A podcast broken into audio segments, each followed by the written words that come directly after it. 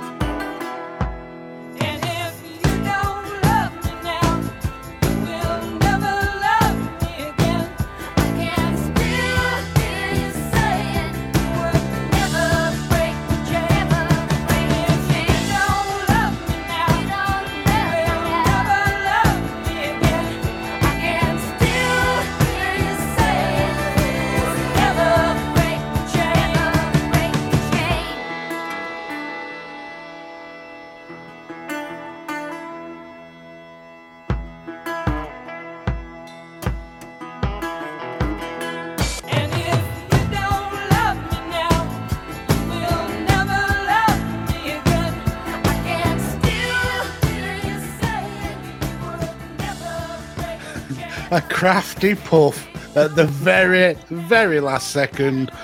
Professional as always. Hey, uh, You just went Oh. for the you just went for the big like reveal, didn't you? Bit come out the smoke, and it's on this day. I see. clear- I, I, see, that's funny that you went straight to Edge's entrance, which is, you know, cool as fuck, let's be honest. In my head, I was thinking stars in their eyes. Tonight, Mike, Matthew, I'm going to be. choking on my vape. he was a funny bloke, wasn't he? Who, Matthew Kelly. Yeah. He was Like- uh, like a- really. It weren't really that funny. It was all right. No, I don't mean funny as in, you know, a comedian. I mean just a funny bloke. Just he? Was- looking. Funny. yeah, he was. He was. He was like. He weren't just gangly. He was really tall as well. He was like sort of Stretch Armstrong, wasn't he? He did one of the best shows ever, though. In You Bet.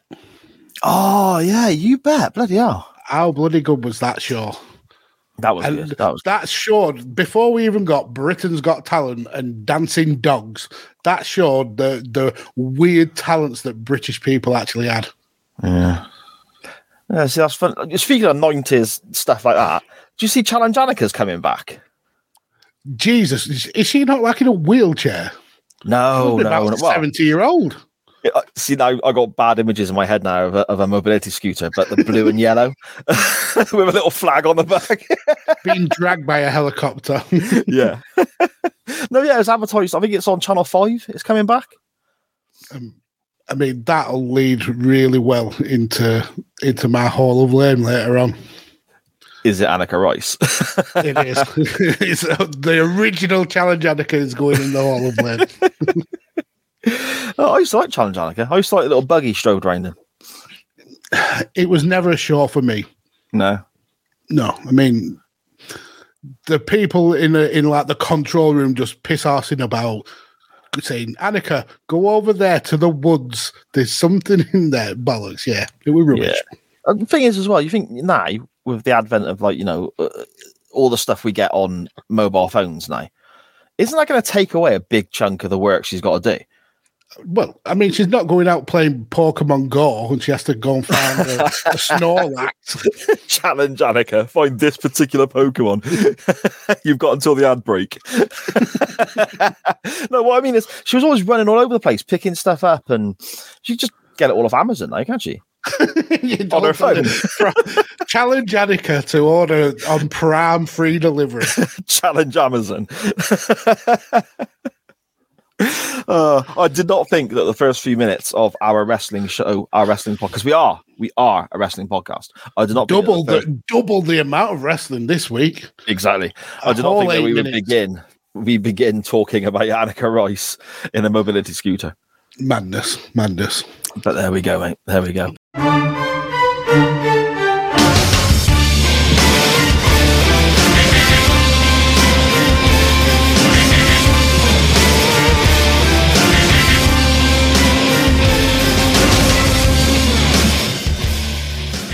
Afternoon, good evening, good morning, wherever and whenever you may be watching or listening from. This is Chain Wrestling Live with Mags and Sai, an SJP World Media production, episode 112. I am Sai, and with me, as always, is last week's poorly lad, to my feeling glad that he's better now. The sick note to my oh just get me coat because these entrance jokes don't, they don't get no better, do they? Let's be honest. They are. I struggle some weeks. I'll be, I'll be honest with you. I struggle. A podcaster that is always up for a four way, whether it's fatal or otherwise. Lord Mags, are you feeling better, my friend? I mean, yeah, but those fatal four ways that I'm involved in usually leads to a hefty prison sentence. Is that so? No, yeah, I, I- even for me, the coughing last week was ridiculous. I mean, you know me, I would have ha- happily just gone on with it, but yeah, I thought it was too much for the CWF to have to bear, so I ducked out. And poor Sar was instantly shit. He's gone mental again. I wasn't. I was just asking if you were. Am I going to have? I'm going to. I'm going to have to draft in six new guest uh, guest horse with with this, but no, I, I wasn't mental. I was just had a cough. Uh, I'm right on time here. Five minutes after the show starts, I've got a reminder from Facebook to be ready because we have a live show soon. So thank you for that, Facebook. Um, for what's happened in the past. yeah, brilliant stuff. Yeah. Ah, there we go, mate. There we go. I'm glad you're feeling better, though. I'm glad you're feeling Thank you better. very much. I appreciate that. Look, how nice we're being. You know, we must have missed each other.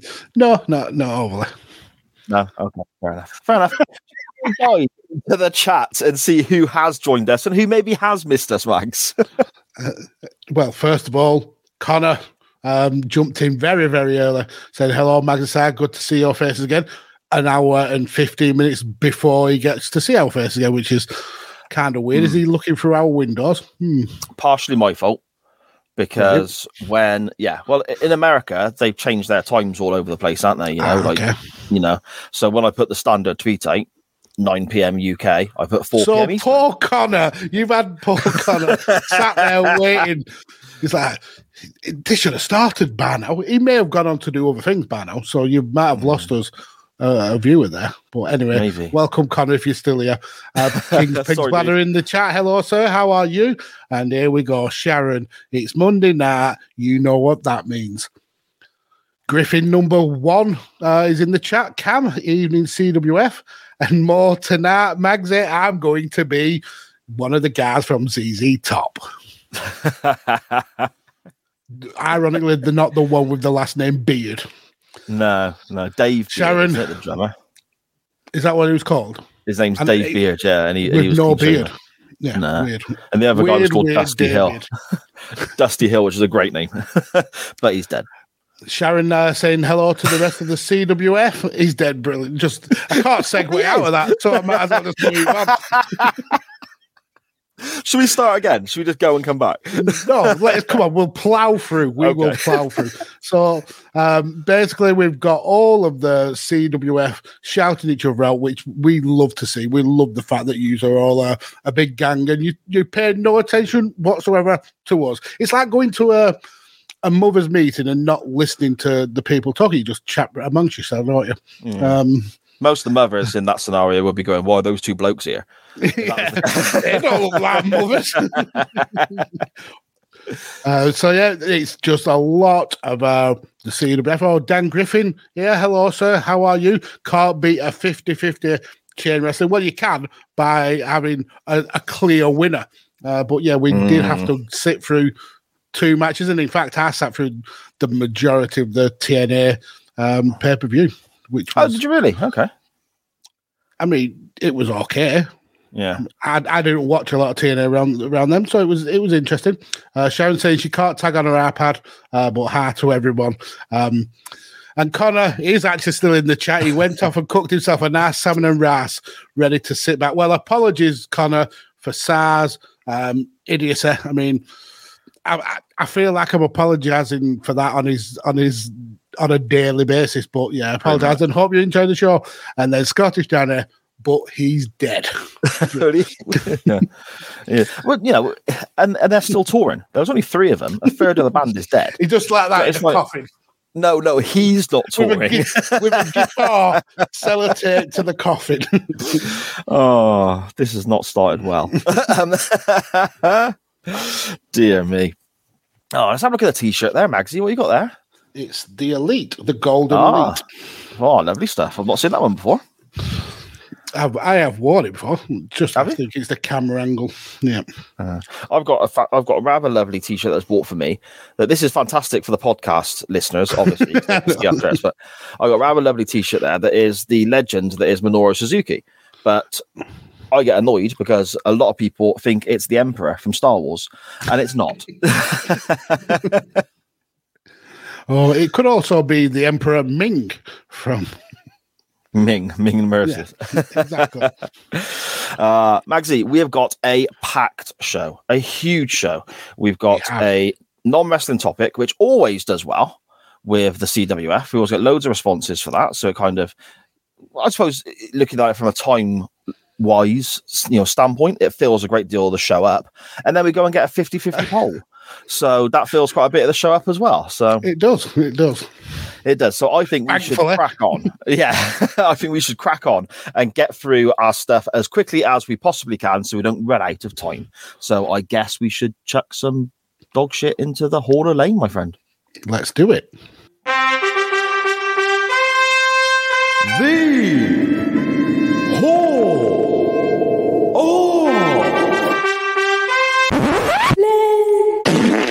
Magsy, what you got for us?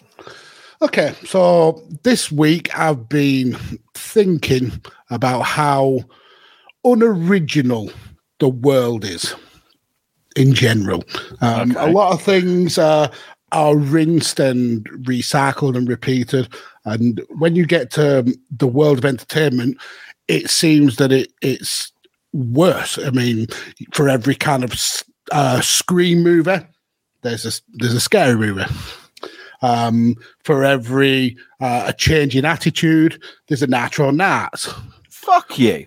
You know, you know things that just are a pale imitation of the original, like carbon. Try to be carbon copies, and and just don't stand up to that test of time. Uh, and in, in wrestling, it's it's even worse. I mean, we always talk about how wrestling is cyclical and uh, that that things are repeated over and over. It's storylines, gimmicks. Um, I mean, look at the the Rock and Roll Express ended up being copied by the Rockers, and then ended up being copied by by the Young Bucks. You look at uh, the Ultimate Warrior and Renegade. You look at uh, licking Hogan's boots, and uh, you see how many times Ed Leslie's rehashed a gimmick to do that. but usually, um, with a with a wrestler and a gimmick, um, the the the consensus is that you take that person's personality, turn it up to eleven, and that makes the best gimmick.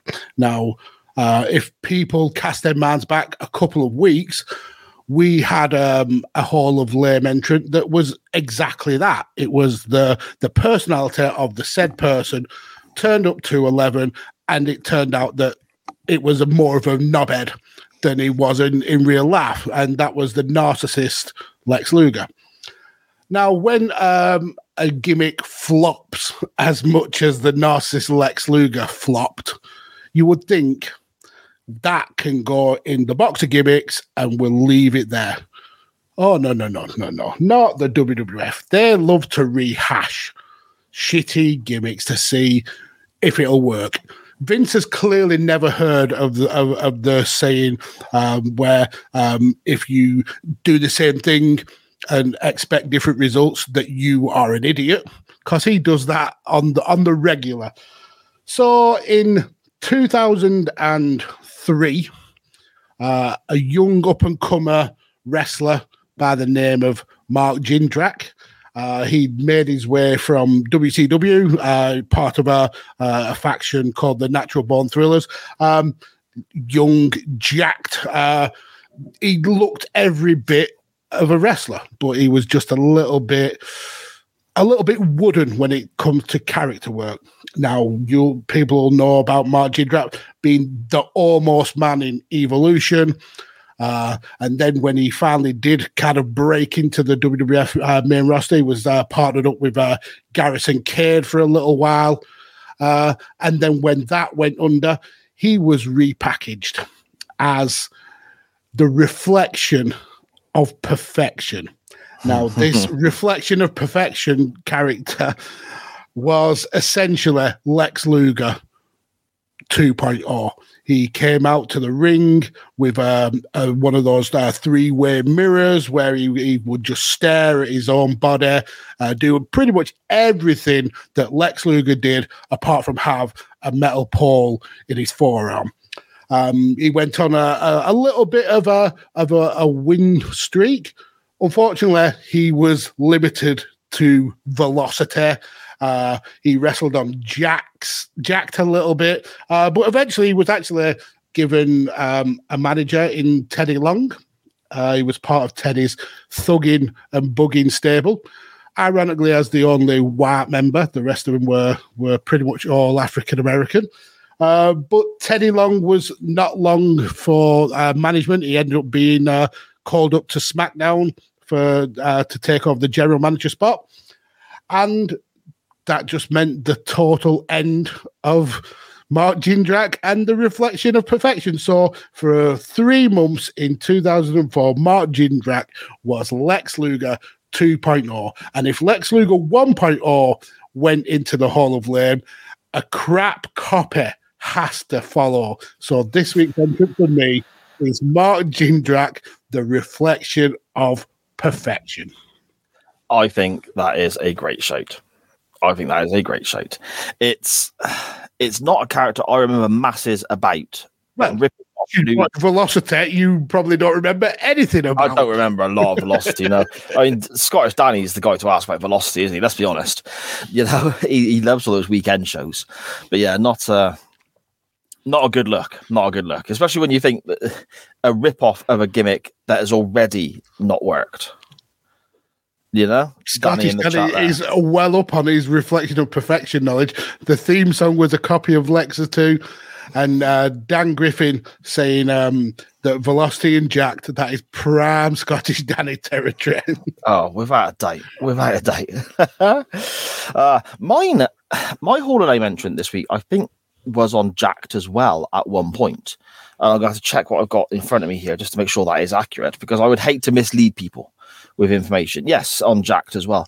But that's something I've learned today because my, you know, looking into my entrant for the Hall of Fame today, I've actually learned more about them and I didn't realize that they wrestled in the places they had. I've been going down a little bit of a TNA alleyway, I suppose, a little bit of a TNA run at the moment. Um, it's, there's a great deal of it on YouTube, whole pay per views and so on. And you know, you can subscribe to this YouTube premium nonsense and get it for nothing for 30 days, so you don't get the adverts. So I, I've got, you know, I'm or going just download AdBlock Suite and get the adverts blocked, and it costs you nothing. yeah, that sounds exactly like something I'd be capable of doing on my own. Um, It takes two seconds.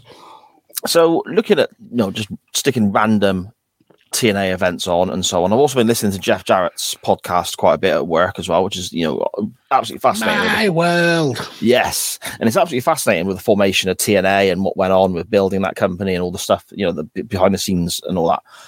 I watched the first TNA episode this week, and it was the weekly pay per view format they mm-hmm. did. Yeah, with, And with the ad Wednesdays, I think. That's right. Yes, yes. Yeah. It was a weekly pay per view format and so on. And there was, I mean, don't get wrong, there is a lot on this show that could go into the Hall of Fame, but there was two tag teams that really stood out to me, and it was a, literally the toss of a coin to which one I went for. But there was something that tipped me over the edge to decide to head this way. Have you ever heard of the Dupps? The Dupps, like, D U double P S. The Dupps. I don't believe that I have. Okay. Now this surprised me because I'm putting them in for what I saw on this episode of TNA, but they've been around other companies as well. Um, I'll read literally straight off the internet in front of me here. The Dupps were a professional wrestling tag team in the Southern Independence and ECW during the late 90s. They composed of four wrestlers and a valet, and each one, their names would play on different phrases. So one would be called Bo. So his name would be Bowed Up. Uh, Jack, Is that a phrase? I don't know. Jack for jacked up. Yeah, Um, is- and Stan was another one, of course, stand up and, and so on. They uh, wrestled for the ECW Tag Team Championships. It says here at one point, left ECW because they headed to the WWF, and they had a long period working on their developmental, uh, you know, developmental systems and so on, um, and even wrestled on WWF Jakked. It says here, but before they got released in 2001. I did. I was unaware of any of that. No idea at all. What I saw was what they did after. They headed into TNA, and Okay.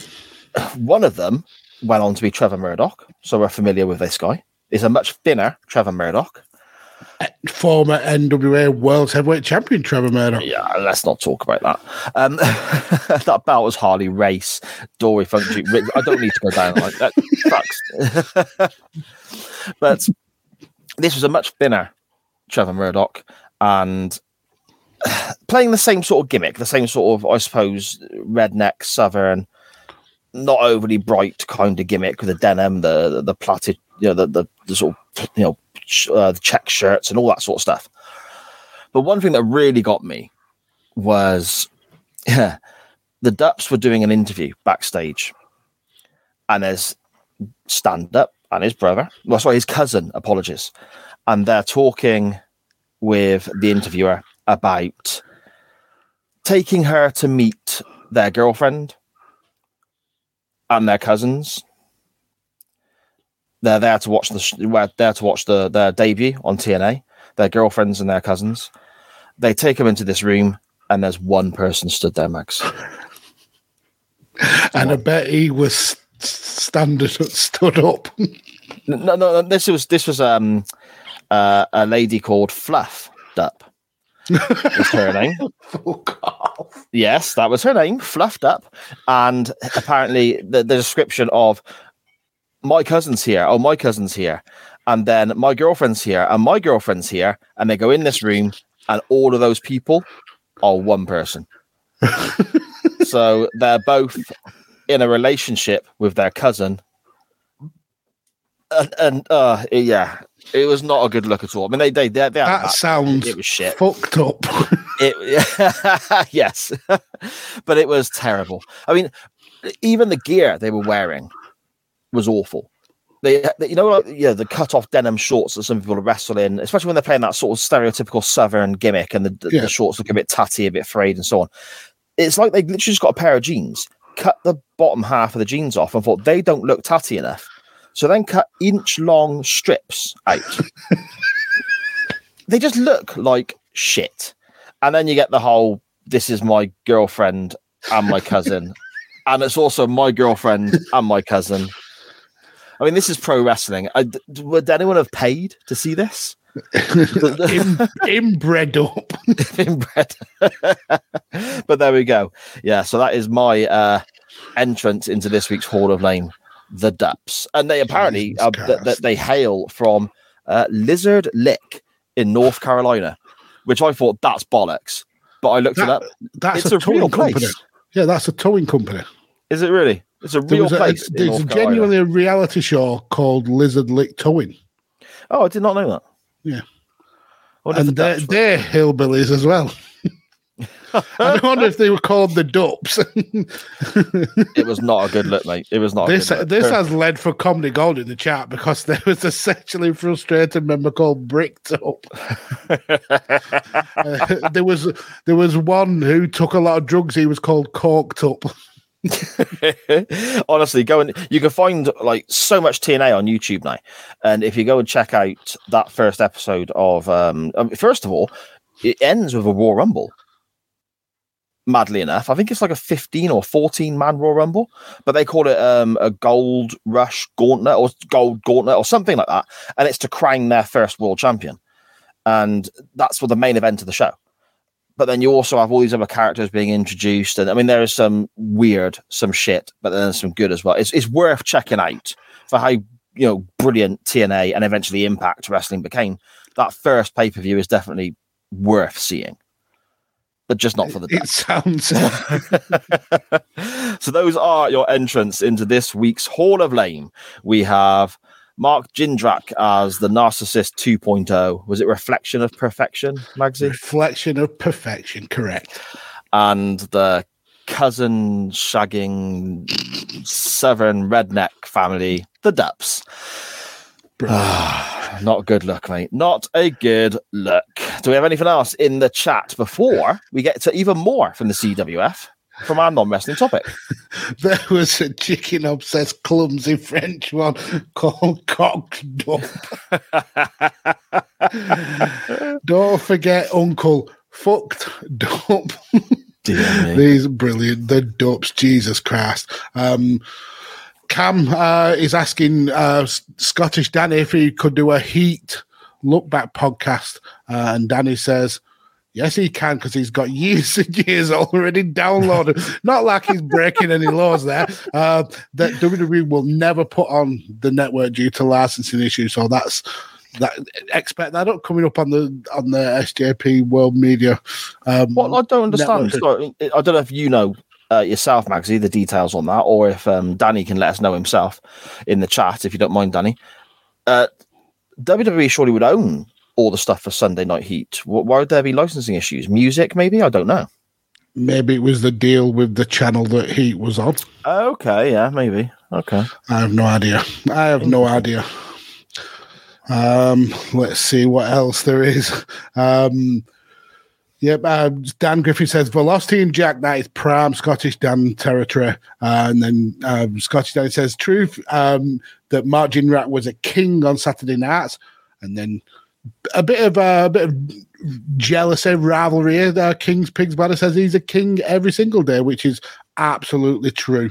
Um, and yeah, Scott, uh, Scottish Danny says it was because a lot of it was on MTV, and I knew it was on a. Okay. It wasn't on the regular like, kind of USA, TNN, uh, UP, UPS or whatever. UPN, whatever networks it was on. So, yeah, oh, I've just seen Dan Griffin's comment there. there, there was one fell choice. he- was called Sir Powell. Oh, oh Trip. Up. Tripped up. Fucking uh, the Dupps, man. It's, it's not a good look whatsoever. it sounds it sounds like typical hawker backyard southern wrestling. Yeah, it, and that's exactly what it is. But in like 2002 or whatever it was, Yeah, ridiculous. it just doesn't it doesn't work at all. It doesn't work at all. And the fact that they were in the WWE doing something very similar, it's not a good look. No, definitely, definitely not. No, Magsy, I suppose then we better get on with uh, more from the CWF with our non-wrestling topic, my friend. Let's let's go for it. NWT time. Oh! No wrestling talk here. It's the non wrestling topic. Lovely. Nice. Lovely. Nice. Oh, lovely. Lovely. So then, so then, we basically ran an old favorite, Ask Us Anything. And we've got all sorts coming into us, Mags. Some serious, some not so much. Uh, some wrestling based, even though it's a non wrestling topic, but we'll allow it. Couple of food based ones as well, I suppose. But yeah, uh, I'll just, I suppose, go through them on Twitter in the order they arrived into us, my friend. Great fun, and I'll try and keep up as well as thinking of ridiculous answers. uh, first of all, we have King Pigs Bladders at Pigs Bladders on Twitter. And he asks, What was the last thing you purchased that you put some serious thought into, but afterwards realized it was shit? Oh, I mean, I I have got a reputation in my house of buying things that that don't live up to the hype. Okay. So this isn't really answering the question, but um, it's took me a long time to get out of this uh, this reputation I've got. So uh, a long, long time ago, I bought a letter holder. So it was um, where you put your mail uh, when it comes to your lap. Um, it, basically, you you put this this uh, kind of like holder on the wall near your near your um, your letterbox to put all your mail in, so it's not sat on the floor. So, when so it- it holds your letters, yeah? Yeah, but when Yeah, it came, you couldn't fit a normal sized envelope in it. It was that Oh small. God. it was like a letter for a doll's house. Uh, and then about two weeks later, um, I thought I'd do a, a nice thing and, and secretly order some new uh, towels for the bathroom. And they came and they were about the size of tea towels, Again, like the size of a doll's house uh, towel. So, yeah, for ages, I had the, that reputation that if I buy something, it's going to be ridiculously small or just not fit for purpose. But since then, I have, I have, I think I've made up for that because I bought one of those veg chopper things where you put your your pieces of veg on it, chops it into like little cubes or into sticks, and, Okay, stuff yeah. like that. and it's amazing. It's the best thing ever. Um, I'm, I'd chop veg that I don't have any intention of eating just for the sake of chopping it. So, um, Just finely sliced carrots everywhere. yeah, just just we're going through. It's costing me a fortune in, in potatoes. You dumb motherfucker! because we're just going through them. uh, but I think the last thing that I really put a lot of effort in in in buying and researching, then I don't I wouldn't say it's shit, but I haven't used it. I bought PlayStation VR, and I put I used it for about three games, and now it's just gathering dust on a shelf. Yeah, Fantastic. so maybe that. Yeah, okay. Uh, I I really I'm stumped on this because I don't buy a lot of stuff. I think Sharon might be a, a good one in the chats to shout out things that I've bought that have been shit in the past because I imagine she'll be able to remember a lot more than I. Uh, so I put a lot of thought into. Oh, whenever the vape shop- nothing, nothing. Oh yeah, totally. So whenever whenever the vape shop runs out of the one particular vape I like, I put loads of thought into what I'm going to get, and it always ends up being shit. Always, without fail. I hate this. Ah, there we go. Sharon's just said the fish jacket. And My, also, shit, your my, shit. shit- my trainers aren't shit. My trainers are So, I mean, you can't just leave the fish jacket at that. You need to explain. okay. That okay, needs so- context. I ordered a pretty cool looking jacket. It's sort of like a, a, a black or almost like not leathery, but you know, it, it's it's a cool looking jacket anyway. Um, online Oh dear, dear, dear. and It's cool looking odd lad. Just, Yeah, no, no, and it, it looks it looks cool in, in person as well. Really smart. Um, but when it arrived, it was all you know, like vacuum packed and like you know, shrunk down so it travels. Yeah, so it can travel smaller, I guess. yeah. So you had to undo it, hang it up for bloody ages, and all that. Um, and I kept thinking, what the fuck is that smell? I was like, what is that? That that that whiffs. What is that? And it turns out it was my jacket, and it smelled of fish. Now it had come from, I think, China, so it might have come over on a boat load of fish or something. I, do, we- do we get fish from China? I don't know, but but it's stank of fish, right? So I, you know, I, uh, you know, I, I had a gig to go to that weekend. I wanted to wear this jacket, so I did the whole hanging it outside for days on end, covering it in Febreze, and it seems to absolutely sort it out. Wrong, wrong, wrong, wrong. Wrong, wrong, wrong, wrong. You're wrong. You're wrong. It was like it. it I mean, did you not attempt washing it? I didn't. I didn't know if I'd wash it if it would fuck it up because it was just like. it ended up with a a tiny fishy jacket. So, uh, but it seemed to sort it out, and I thought, okay, that's the business. That's that's sorted. That is brilliant. That's so. I, I went to go see an Oasis tribute act at the Guild Hall in Gloucester, and me and my sister go pretty much every year when they come through. They are absolutely fantastic. It's a good night out, and, but it gets quite warm in Gloucester Guildhall. So as they're as they're sort of about half hour into their set, I'm I'm thinking. Hmm. it's, it's returned. it's a bit whiffy again, isn't it? What is what is that? Is that?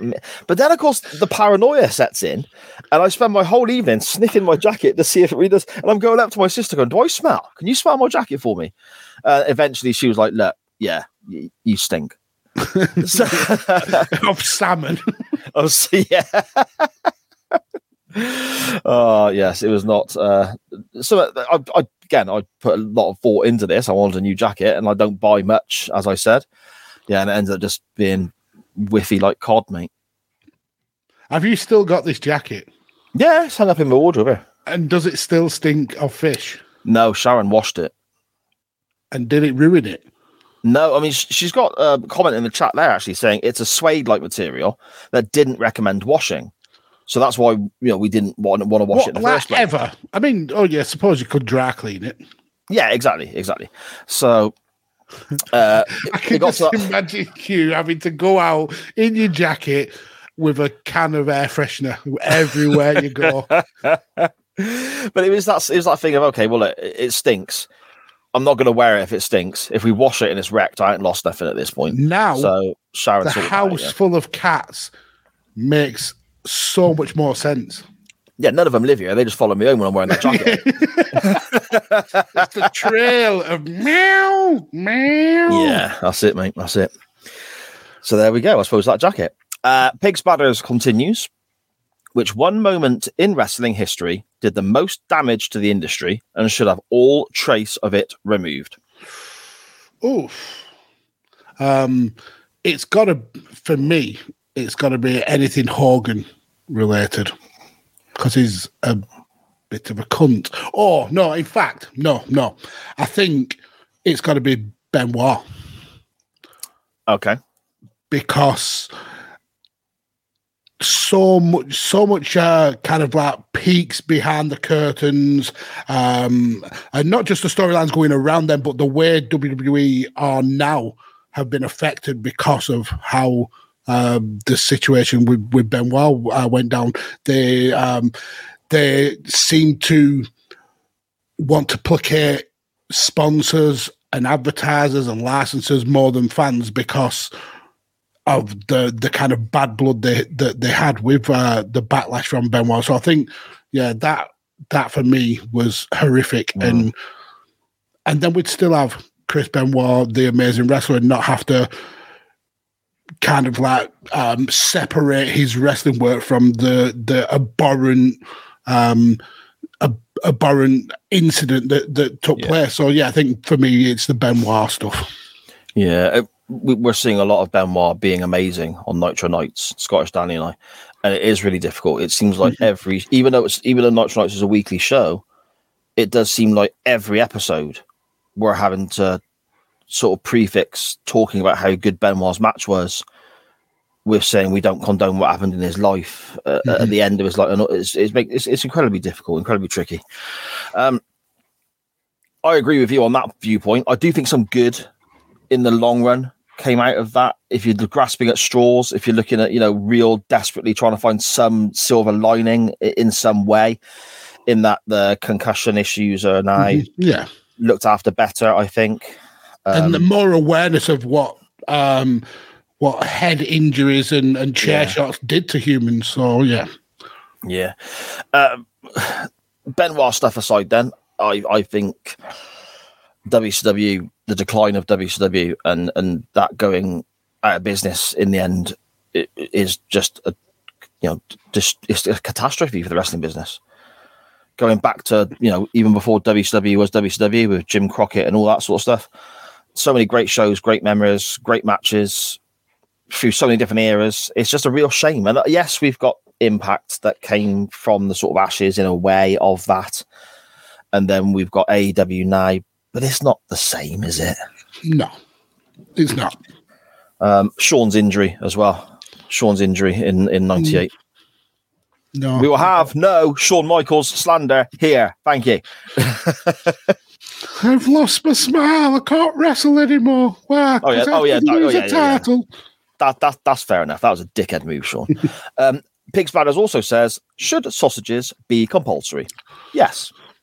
I mean, yeah, there's no other answer. Um, Mm. I had a um, Maybe not A of- dessert. wow. I mean, this is this actually that actually leads on to an argument that uh, me and the missus has. Um, now, I I've had a a larking recently to vegan sausages. Now, my missus says they cannot, they should not be allowed to be called sausages. Do you do you agree with that? Would you say vegan sausages should not be allowed to be called sausages? Well, I, I suppose description wise, they are sausages made for vegans. I suppose the Correct. Tick a box. Exa- and that was my argument. Okay. It's sausages aren't called sausages because of the meat. they're called sausages because of the shape, the shape of a sausage. But yeah, anyway, to answer the question, it should be compulsory. But, Ma- but Mrs. Mags hates anything remotely vegan. Right. Anything. If it says vegan on the packet, she she detests it. Um, so yeah, she we had an argument about what constitutes a sausage, and she thinks it has to involve meat. I, I picked up a vegan wrap, you know, like your Tesco's meal deal sort of efforts, you know. I, I grabbed the wrong one in the fridge. I bet you were fuming. I got I got back to work and I was like, "What is this?" And even the bread was a weird color, man. It was like I don't know, orange or some shit. And I was like, "What is this?" And I ate it, and it was fantastic. So the next day, I went back and got another one, and I must have just been crazy hungry on that first day because it was it was absolute shite the next time. So we got we recently got um, um there's an app called Too Good to Go where a lot of like big companies will kind of like bag up stuff at the end of end of uh, play, and you get to buy a, a basically a mystery bag for a, a few quid. So we bought a Starbucks one, and in this Starbucks uh, mystery bag there was a a vegan wrap, um, spinach and falafel Okay. and being the only one who would attempt anything vegan in this house, I had a go and it was fucking grim. It Yeah. was grim. It was like eating soil. I powered through half of it. The second half, it was, yeah, that was a no from me. Jesus Christ. I mean, don't get me wrong. Vegetarians, vegans, each to their own. You know, I, I just love a bacon sandwich too much, man. Uh, Danny, bacon. yeah, just don't even go down that road. It's I take as much offence to fake bacon as I do you slandering Shawn Michaels on this show. At Scottish Juggalo on Twitter, our good friend Danny, he says it's Monday night, eleven twenty-five p.m. You've just wrapped up another awesome episode of Chain Wrestling. Oh, thank you, Danny. And That's suddenly, and suddenly, I might just st- stop there. Actually, we don't need to read Yeah, anymore, do we? yeah. Thanks, Danny. Next, we have no. Um, uh, suddenly, you're both teleported to Liverpool in the year 1508.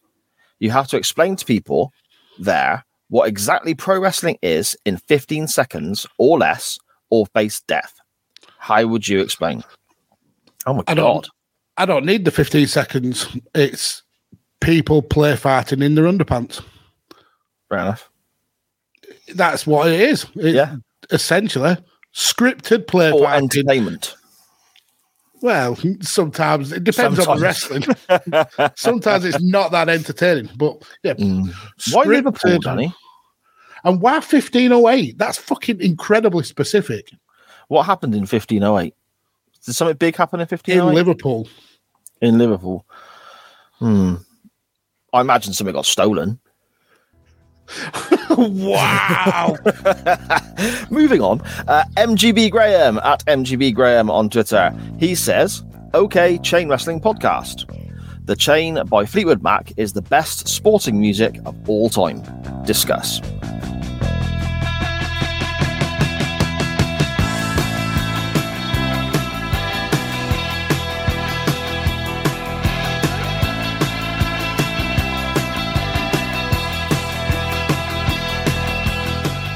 I've not heard it. So Yeah, you or have. I don't know it. It's the um, Formula One music. All right, okay. That is- He's right then. That is that is great music. But that's like the Unless- second half of the song. So the first half is wank then. No, the first half's good as well. It's a Okay. good song. I mean, that or maybe the ski Sunday music. That Well, how did that go? I can't remember it now. You I'm fucking certainly liar. not. I'm certainly not singing it. Uh, was that da-da-dun, da-da-dun, da-da-dun? that one? No, I've not heard that. I don't. I, I, I'm thinking of something else. I think. Match of the day theme. no, the, the the the best part of music of all time is Nessun Dorma, isn't it? From Oh, Italian Ante. Yeah, yeah. That's that is good. That is Yeah. good. I, I have got a soft spot for the match of the day theme because it's match of the day starting. You know. Yeah, speaking of match of the day, wasn't that fun this week? Oh, Jesus Christ. Uh, What was it on for like 20 minutes? Twenty minutes, no commentary, nothing. It was shite, man. I was Um, fully expecting Jermaine Jenas to be like, I'm finally in charge. This is my show now. I respect in that scenario though. Jermaine Jenas probably wouldn't even notice there's something wrong. He probably just sat in the studio going, "Where's Gary?" You know, it's, Will somebody turn the lights on? I like the uh, theme tune to the cricket as well. Even though I don't like cricket, that's a good one. I mean, that's scandalous. Wow, I, I like the hundred. We've covered this before, but I like uh, I like the cricket. You said that was good, but I think match of the day for me. But the chain is fantastic. Oh, the BBC music for the snooker as well. Yeah, I know that one. Boom, boom, ba-dum, ba-dum, boom. That's it. Boom, boom, boom. Yeah, My So he's wrong. So basically, we're saying that uh, Graham is absolutely wrong in his assumption that that's the best sporting theme ever. There we go. Glad we. And even better one is the song from Big Break. That's probably the best one. It's only a game. So There we go. Yeah. Exactly. Uh, if I keep singing, I haven't got to edit any music in for the podcast. it takes me loads of time. uh, AB, absolute diamond of a person, leader of the Optimist Club at official AB underscore POS on Twitter. They say, so, like, I'm not the only one that thinks Evil Clown Oscar is somehow now even hotter, right? Oh, you can be as rude as you like with me. I'll agree with that. Evil Oscar's smoking. Yeah. I mean, any Oscar is smoking, but yeah, the evil one is brilliant. Yeah. Yeah. Okay. Uh, at Jimmy Evans, at Jimmy Evans for real on Twitter. Big supporter of Nitro Nights Chain Wrestling Magazine. Tweets us virtually daily, mate, tagging us in different hashtags and so That's on. That's awesome. That's absolutely awesome. Yeah, definitely, mate, definitely. Uh, Jimmy asks, best female video game character? Chun Li, all day long. Yeah, Chun Li's a good one. Uh, Bayonetta, she's pretty I don't know who that badass. Yeah, you won't because it's not from like the 1970s. Um, so Bayonetta's on the Nintendo, Sw- uh, Wii, and Switch, I think. But basically, she's uh, she's an ass kicking um, witch, but she wears glasses and she just looks like um, a foxy school teacher who would absolutely rip your head off. Is she a fox? No, she's a she's a witch. She's a, a human a, human witch. Okay. Have, you, have, we, have we had the conversation about Squirrel Girl yet? That was a few weeks ago. Yeah. Okay. Yeah. Okay. Fine. I was made into a squirrel. Oh, of course. Our King's Blood bladder Yes, for that. I yeah. remember. My memory is shocking, isn't it? That is It is. terrible. I It is. remember that. It's the age. Yeah, li- Mate, honestly, it came to Saturday night and I went, shit, I haven't put the poll out this week. But of course, it was done like a week before. Yeah. Uh, Lara Croft, I suppose, needs a shape. I mean, I never played those games, but they did really well, I didn't think there's a Lara Croft question, or I There saw a. Lara Croft question, so I'm sure There we'll is. get to that. Uh, Dan Griffin at Dan Griffin21 on Twitter. He asks, who should end Roman's reign as WWE Undisputed Universal Champion, assuming he wins at WrestleMania? Okay, so I Hmm. for for an episode of Badlands, I actually booked this out um like a, as a fantasy book, but the long and short of it was that um it ended up being The Rock coming back and Okay. and, cl- and claiming the head of the table. So yeah, that's that's who in in a perfect world would would would win it for me. But it, it's going to be Cody. It's I mean it's got to be Cody now, surely. You'd think so, wouldn't you? Yeah. I, I kind of the idea of them having the logo up of Roman Reigns 1000 days as champion does make me wonder is he going to beat Cody? That's, Yeah, that's just a little nagging thought in my head. I mean, um, that may be you know something of nothing, but Yeah, I, I, I get that, but I think uh, Roman Reigns is well deserved of a break. He's putting some uh, career defining um, act, um, acting and and uh, character work, um, and I think the story of Cody coming back after being not good enough for the main uh, for the uh, main event, going away, rebuilding himself as not only as a wrestler but as a as a, as a man, um, forming a, a, his own wrestling company, not winning that world title, but then making his way back to WWE winning the big one, which is something that his dad was never able to do. Um, in the WWF, obviously he was a, a, a world champion elsewhere, but in the WWF, I think that story of him finally uh, stepping from his dad's shadow. Um, yeah, I think that that to me is a is a great story. So I think Cody has to win. Yeah. Okay. I, I I I agree. Winning the Rumble as well, and you know, yeah, I think so. I think so. uh, if it's not Cody at Mania, and you want a you know feel good comeback story, beating all the odds, looking what they've been through in recent years, uh, I'll throw Barry Windham's name in the hat. Um, Get the stalker is The your new Oh, can you imagine that? If you, just had Ro- undisputed Universal Champion. if you imagine Roman Reigns, it's just chat- fucking Barry to- Windham with a mustache. Can you imagine Roman Reigns chatting to Paul Heyman on an episode of SmackDown? In the background, you just got Barry Windham with his face painted, lurking behind his soft drinks machine. peeping through a bush. Like that. yeah. uh, Dan also asks Is it worse to piss yourself in public or shit yourself in private? Anything public. So it's Mm. definitely worse to piss yourself in public. Yeah. Shit yourself in private's got to be better, isn't it? Yeah. Because when you say private, I'm assuming you mean in your house. You can just go take a shower. Not private as in, you know, you're in a, room on your own in somebody else's house. Because that's, you know I mean? That'd be oh yeah. I mean, if it's in your own house, I would happily, not happily, I would prefer to shit myself than if piss myself out out in in the middle of town. If it's in my own was house, the wrong word. if it's in my own house, I would happily shit myself. because I've got my little utility belt here and we have some baby wipes and some talcum powder. I'm good to go. Captain Crappy Keggers here. That's why you always wear brown pants because instead of washing them, they can go straight in the bin. There we are, mate. There we are.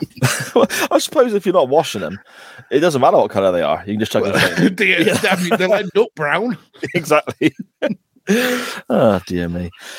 Michael Rag at Raggy89 on Twitter. A few here, lads, he says. Does Rick Allen, the drummer from Def Leppard, swim in circles? Oh, that's, that's mean. Naughty, naughty. That is mean. But I don't. I think Oh. he swims like depths rather than lengths. Yeah.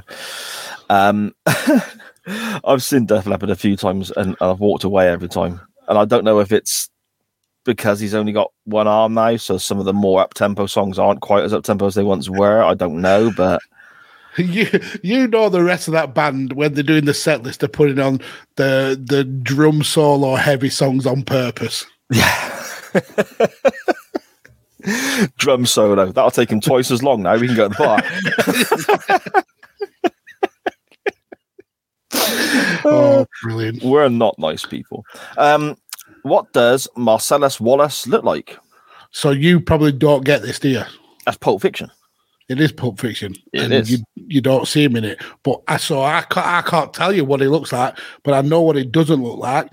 He doesn't look like a bitch.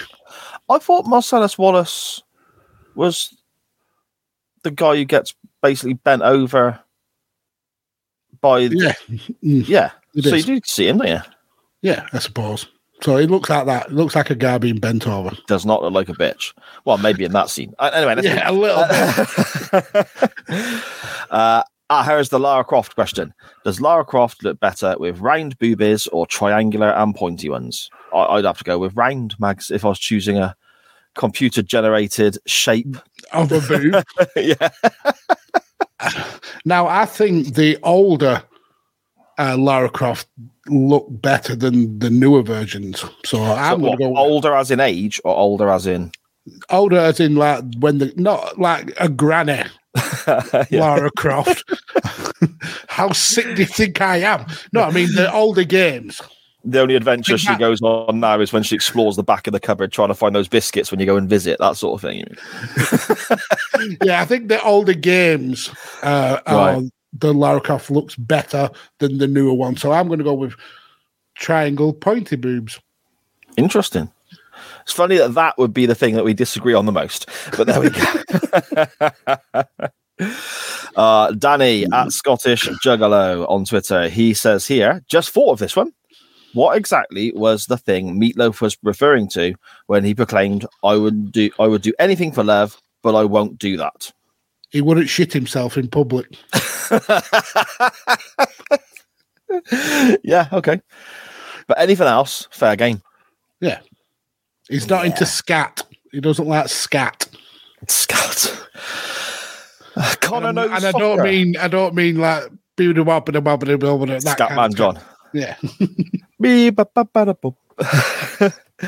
At Connor Knows Footy on Twitter, bringing a new show covering the MLS each week to the SJP World Media Network very soon, potentially first episode out this week. Awesome. Yeah, looking forward to that. I used to watch a bit of the, the MLS when it was on like Channel Four, Channel Five late at night.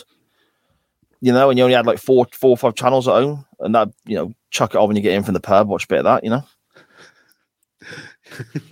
I just got to chuck this one in. I'm going to perform two mags, one cup. Five nerds never ever change. Brilliant. uh, oh, I would, Dan Griffin, I would do anything for love, but I won't do scat. uh, Connor asks, by the way, you have become a manager of a football club. What club would you manage? Who would be your first big signing? What formation would you play? What English league would you play in from the Premier League to National League? Where do you think you would finish? That's a that's a big old scope of questions there, Maxie. It is all very football based as well. Yes, yes. Uh, okay, I'm assuming you'd go for for Burnley. No, no. Uh, whenever I um, get the the latest iteration of Football Manager, I I always tend to start with Oxford United. Why is that? I don't know. Um, me and my, uh, one of my friends, Deck, uh, once did a Oxford United uh, kind of like two man run, and it's just the, the team that stuck with us. So every every time Okay. it, a game come out, we'd just end up being Oxford United. So I'd be them. Um, our first big signing uh, was always someone like Kemar Roofe, um, because Oxford unfortunately don't have a lot of money. Um, so we'd end up getting someone like that. Um, we play um, four, three, three usually with like um, with like uh, um, a target man and then two people playing off him.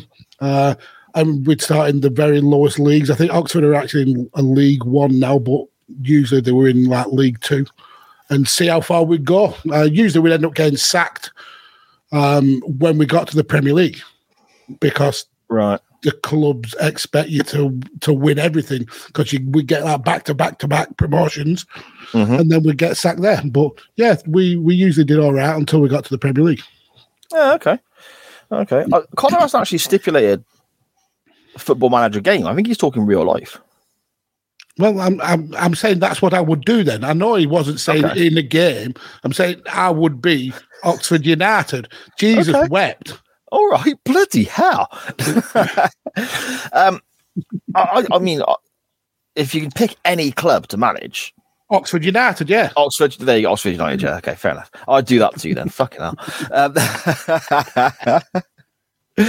uh, I, I mean, I'd, I'd normally pick Manchester United as that's my team. Um, Did they do well recently? they- they- all right, mate, not bad at all. You know, for every goal Liverpool scored that game, we're a point ahead of them. Thank you very much. And um, who would be your first big signing? Well, if money's no object, you just go and just get the best. I suppose Mbappe would be quite handy, wouldn't he? Yeah, I mean, You know? it, it, it wouldn't do too bad. No, he'd be all right. I I need another midfield player because we're going to notice that now Casemiro is going to be missing for the next four freaking games. You know, we're back to McTominay again. Jesus. Um, formation, I like a back four. Got to play a holding midfield player, one up top, two wide. Go from there, innit? You know, wherever what depends on the players you've got, I suppose. Where would you So, finish? Top, like of course, because I'm fucking tree? amazing. Like a Yeah, kind of, go with the Christmas tree formation. Yeah, yeah, I guess so. Uh, so I hope that answered it in a roundabout way, Connor. I guess. Yeah, so Sa took the the unrealistic way, and I, I went I went realistic. I There we go. wouldn't finish very well. I'd end up being sacked. but then you get a big payout, mate. Just make sure you sign a long contract. Exactly. Exactly. Uh Steve Stevo at Total Stevo on Twitter. Everybody it? Stevo. He says, This will be podcast themed. Podcasts you listen to regularly outside the CWF. Maxie, do you don't listen to that many anymore, do you? I listen to zero now. Do you? I'm okay. Yeah. Uh, but before that, I listened to hundreds, hundreds. Um, all the the Visionaries Global Media stuff, the stuff from Chairshot, uh, Unbooking the Territory. Um, yeah, I was a, a podcast fiend at times five speed, uh, which nobody's been able to replicate yet, apart from maybe Graham. Um, but yeah, I listened to a lot. Um, outside of, uh, if we're going outside of wrestling, I enjoyed um, a podcast called The Parapod, uh, which is um, a couple of comedians um, called uh, Ian Boldsworth, and I can't remember for the life of me the other guy's name, but he was a guy from Leeds, and basically it was um, they would talk about supernatural stuff, and, and one of the the the hosts didn't believe in it, and he'd always have a rational explanation, and the other host absolutely believed everything supernatural, hands down, no evidence required. Um, so yeah, that that's a really good podcast. Uh, the Parapod, I recommend that. Yeah, okay. Uh, uh, I listen to pretty much everything that's on this network. You know, because I, first of all, it's brilliant. And secondly, I kind of feel I have to listen back just in case you know someone says something they shouldn't. Dan Griffin, I'm looking at you. Uh, uh, UTT, obviously, Bang Bang, obviously, Total Stevo stuff as well. Um, I like the show that Chris Bellis does with Scottish Danny. That's great. Um, I gave uh, look at the adjective podcast. I listen. I try. I see- it, a lot of it depends on time because I can listen when I'm at work. I can listen when I'm on the bus, uh, but I don't listen to podcasts that much when I'm at home anymore because if I've got headphones in, I'm normally editing or something like that. So it's a bit it's a bit different now. Um, I really enjoyed a show called Quickly Kevin. That was brilliant. That was a football based one. Um, I, I don't know if they're still doing it now, but that Josh Widdicombe, the comedian, was on it and it was called Quickly Kevin from the bit of commentary from I think it was Euro '96. Yeah, Southgate going out to take the penalty, and the commentator asks, "Quickly, Kevin, will he score?" And he misses, and that's the name. But that that's quite a funny podcast. And, and like I said earlier on the show, at, at the moment I'm listening to a lot of Jeff Jarrett's podcast. I, I find it absolutely fascinating. The different mm-hmm. stories. The guy's been around so many different territories, different companies, different scenarios. I find that absolutely fascinating. Really, really interesting show. But there's just so many podcasts. I mean, people in the chat now make so many brilliant shows. People who listen to chain wrestling and are part of our little corner of the internet that aren't with us live at the moment make so many great shows. I mean, you say about UTT, there's a little there's a little collection there. There's UTT Tank. There's you know um disgusted awful that Scottish Danny does with Chris Bellis now, and there's so much going on. You know, it's just finding the time, Mags, isn't it? If you want surreal um, belly laughs and a lot of kind of awkwardness, definitely go check out the Five Nerds Go back catalogue because that that podcast was unfettered madness. Uh, but we uh, are going to be on a podcast or recording a podcast later this week, so This is true. it would be it would be um, cruel of us not to mention that podcast. Um, so I'm not going to. So fuck them. Fuck those two. Well, I was going to leave them out of that list because I do listen to that show every single week, and it honestly it makes me look mental. I said it several times to Morty when I record Murder in Mind with him. I look mental because I sit there on the bus on the way home from work listening, and I'm genuinely crying with tears rolling down my face sometimes. Uh, but there is a question referencing those two and their show later on, so I was going to bring them up in a little bit. You see. Well, So we'll get to that. We'll, we'll ignore that question. Okie doke. Um, Steve also says, Do you genuinely see a day where you go down the Patreon route? Um, chain wrestling, I don't think would ever be beyond a paywall. I don't think that's us, Max, is it? I mean, chain wrestling probably not. The uh, the amount of um, work that goes into the the group as a whole, it, it could be something that that that does happen. Maybe maybe not so much for the podcast, but for like extra stuff, Mhm. uh, perhaps because it's it's not always cheap to run a network. Um, so sometimes you have to kind of like look to your listeners and your and your and your uh, fans to to kind of help um, finance that that project. So as of now, no, but maybe in the in the future, um, the the S, SJP World Media might have need for for for Patreon. I mean, it's, it is something I have looked into, you know, but as always with me, I do everything at a snail's pace and overthink it. and, you know, Magsy or Magsy and my wife will both tell you if you want me to come around to an idea, you've got to put it in my head about six weeks before it needs to happen.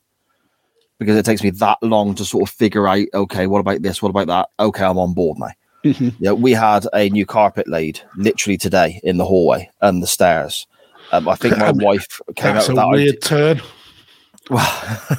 So you're setting up a Patreon to pay for your carpet? Is that what you're Yeah, saying? basically, basically.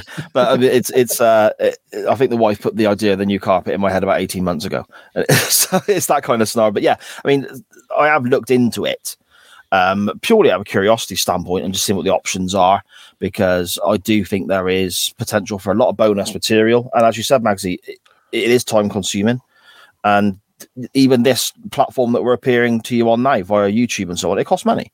You know, I'll be I'll be straight up and honest with everyone. I mean, that's why I say support the show by getting your t-shirts and so on. That, that small couple of quid we get can help cover some of the costs and so on. But again, it's very much a case of just looking at options at the moment.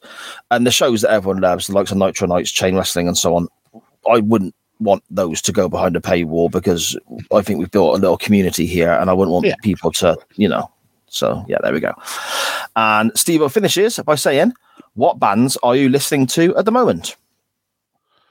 Um, so I've been on a a kind of two thousands dance kick recently. Okay. So not not particular bands because a lot of the artists are like one hit wonder style music. Uh, but yeah, I've been listening to a lot of old school like dance. Yeah, okay. Because that's what that's what I like to do. I like to dance. Yeah. Like Hadaway and stuff like that. That's a bit m- more old school than than than I've been listening. That's More- right. I mean, Hadaway, I, you know, um, I, what is I think that was like that's more the era. nineties. That was Yeah, oh yeah, the 90s. totally, totally. But that's what when when people see you know, sort of old school dances on, that's kind of Yeah. where I go. Really, So it's more kind of um like time to burn by storm, stretch and burn, things like that. I don't know what any of those are. No, I didn't think you would. uh, I've been listening to a great deal of Five Finger Death Punch. Actually, Mags was forty when they bought that out five years ago. Amazing. uh, um, yeah, I've been listening to a lot of Five Finger Death Punch over the last probably week or so, I guess. Okay. Uh, and then oddly, Sharon had an episode of Criminal Minds on the telly. You know, like uh, I think it's like Five Star, the channel, or something like that. And you Okay, like, yeah, yeah. Law and Order and Criminal Minds reran like sort of 10, 11 o'clock at night. And so, so it's on when I'm getting my stuff ready to go to bed for work. And there's an episode of Criminal Minds, and a Five Finger Death Punch song was featured on this episode of Criminal Minds. And it's so Wow. surreal because I hadn't listened to them for like six months. I started playing them, and then all of a sudden they're on my telly. How weird's that? Yeah, I, I, I do get like that. I'll hear a song that I haven't heard for ages, and then I'll go on Spotify and listen to quite a few songs from that that band or that artist. Uh, I did it recently with um, Spandau Ballet. God, Oh, okay, yeah. I'm in this. Um, I, I think I saw an advert and it had gold on the advert, so I went and listened to a bit of Spandau Ballet, True, Gold. Those Um, are classics, for me, aren't they? Brilliant yeah, stuff. are. They're brilliant songs. Yeah, definitely. I, I, I can put random shit on as well, mind. I, I, if I'm having a beer of an evening and I'm editing, and I get to a point where I finish my editing, but I'm still going to have another couple of beers for bed, I'll put certain Spotify playlists on, and I end up listening to like Ace of Base and Hadaway and all really random shit, you know, because I'm because I'm drunk basically. So I can Uh, just imagine you singing along whilst editing. Yeah, there we go. But I mean, I'm, I'm listening to a bit of therapy as well recently, the Troublegum album, because they're at the festival I go to in the summer, and, and I always like that album, so that's that's popped up on my I think you mentioned that um, before. Yeah. yeah yeah they're they're a great band, and uh, all the, the standards, Wasp, Maiden, and so on as well. So yeah, there we go. In 1972, a crack commando unit was sent to prison by a military court for a crime they didn't commit. These men promptly escaped from a maximum security stockade to the Los Angeles underground. Today, still wanted by the government, they survive as soldiers of fortune. If you have a problem, if no one else can help, and if you can find them, maybe you can hire the A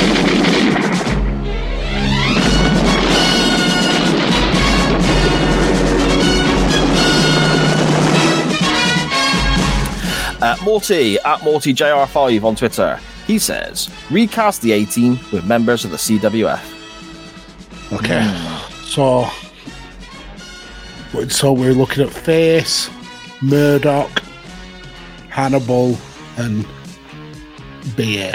Then, Yes, so B.A. has got to be Scottish Danny, hasn't it? has it? That, the, the angry, violent one, Oh yeah, that's fair enough. and Danny, are you scared of planes? and milk. You not like here? I'll be here, drink this milk. How'd I get Uh, here? Yeah. okay. Um, Murdock, who's the clown of the? I mean, we know what the answer is. It's Dan Griffin. Dan Griffin. Well, yeah. howling mad Murdock. Yeah, I'd give a shout for five minutes go in the chat tonight as well. Mind putting out some gold there. I mean, yeah, that's a, a good also run. Um, now, uh, face. Who The ladies, be- man, mate. The ladies, man. That's a tricky one, isn't it? Yeah. Because, because, no disrespect to the CWF, they they're all pretty fugly, aren't they? Well, my wife's They in are. the chat. She obviously she doesn't count because she would. There was no girl members of the A team. No, that's true. Okay. So let's go with Face as King's pig's bladder. I think Well, yeah, because he can use Photoshop to make himself look however he wants. exactly. That's a That good works. shout. Yeah, that's an absolutely great shout. Um, so then that leaves um, the leader. Who is the leader? I mean, it- I'd, I'd, I'd put a shout out for you in that role, Magsy, to be fair. I mean, I do come up with all the good ideas. I love it when a plan does come together. So yeah, that's right. I'll take that. I Okay. can make a, a tank out of a few pipes and a and a spot welder when I'm locked in a garage. So yeah, Fair enough. I'm happily Hannibal Smith, and I, I've also Big got some cigar. cigars. Yeah. I've got some cigars. Yeah, so Ah, there we go. There was sometimes a lady in the A team, wasn't there? And she'd drive um, Face's car sometimes for him and stuff like that. So the there, there you go. Shah, you get a spot Yeah. as well. Get She was- spot. And she was gorgeous as well, my love. There we go. Look at that. I, I'd She love was another cup of tea. Well, he was gorgeous as well. Brilliant. I love how you Uh, meant that as a compliment, but you were also saying another woman was gorgeous. No wrong with that, mate. No wrong with that. I quite often point out when I think other women are attractive. The wife will quite often point out when she thinks other men are attractive. We're, we're that comfortable in our relationship that That's, and, that's good until until it's bedtime and I go upstairs and, and cry into my pillow. Was it was he Um, better looking than me, Shah? No, sir. Here we go again. Uh, Rob at UTT Rob on Twitter. He asks, who'd win? Ah, and there we go. This is the question about the Morty and Fitch podcast, a show that we are guesting upon this week, Magsy. Not coming out this week, but recording this week. Who'd win in a fight if you two had to face off against Morty and Fitch? Us, And uh, what I asked, straight fight or a tag team contest? either or. Okay. We Rob- we kick their ass. Have you I seen one? One of them is pistol whipped by his Polish wife, and the other, the other one The other one masturbates over car cleaning products. We would kick both their asses. Okay. I, I'll, I'll go along with that. But like we said, you're the leader. So, uh, five nerds go. Last one off Twitter, but I do have a DM to close up on afterwards, Magsy. Uh, five nerds go says, "Would you rather have a porcupine attack your todger or a honey badger attack you?" Never. That they both sound horrific. They do. Uh, going off topic, and uh, this might be one for, for Dan to chip in uh, in the in the in the chat. But this weekend, me and the wife went to see Cocaine Bear. ah, okay. Any good? It's it's fucking brilliant. It's rid- Scottish Danny would love it because it's it's a it's a horror, but it's kind of like a comedy horror. It's amazing. I I have never seen a bear that I love as much as the cocaine bear. It's brilliant. have you seen many bears for comparison? Yeah, like Gentle Ben, like Yogi. Out of all of the many TV bears, that one's my favorite. Cocaine bear is the best, Yeah, and and she loves her cocaine. Fair play. Who doesn't? It's very Moorish, apparently. But she eats like kilo bags of it at a time. right. Okay. No, it's hilarious. see If it. you get the opportunity amazing. to see it, see it. It's fucking hilarious. Uh, Lorraine literally laughed out loud in the cinema um, when watch, we watched it. It was brilliant. Uh, But anyway, none of those. I would. Who would want any animal, never mind a porcupine, attacking your todger? But honey badgers are the most hardest. They're the hardest animal on the on the planet, aren't they? They're the but ones. this is the thing. Uh, if you if you break it down sensibly, I know that's ridiculous to say, but how vicious are porcupines? They got them spikes, which is their form of protection. But it's like hedgehogs are covered in spikes. You don't see hedgehogs picking fights with people, do you? Yeah, but porcupines can fire out the spines, can't they? Like in attack. What, like shoot them out of themselves? Yeah, like arrows. Yeah, Fuck off, can they? yeah, they can. Why? That's my new favorite animal. Well, not when it's attacking your todger. Well, no, that's true. That's true. But I suppose a honey badger's vicious. If, if that's attacking you, I've If I've seen a video of a honey badger. It steals food from a snake. The snake bites the honey badger and it and it poisons it. The honey badger looks like it's dead. A couple of hours later, shakes itself off and then kills that very same snake. So no, that's a a hardcore honey- animal. They chase bears up trees. Well, it just wants some drugs. Share. What's the share? Can you give me I three for a hundred? I, I, I would go. I would go with a porcupine after a todger I mean- because if that's going to happen, that's a very specific point of attack. So you know where it's coming from, and you can just boot the little bastard away.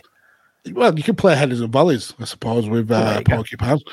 But yeah, I would rather be attacked in a small area by a porcupine than murdered to death by a honey badger. Well, you say small area, mate. Speak for yourself, eh? Figuratively speaking, it'd be a large porcupine. a large porcupine.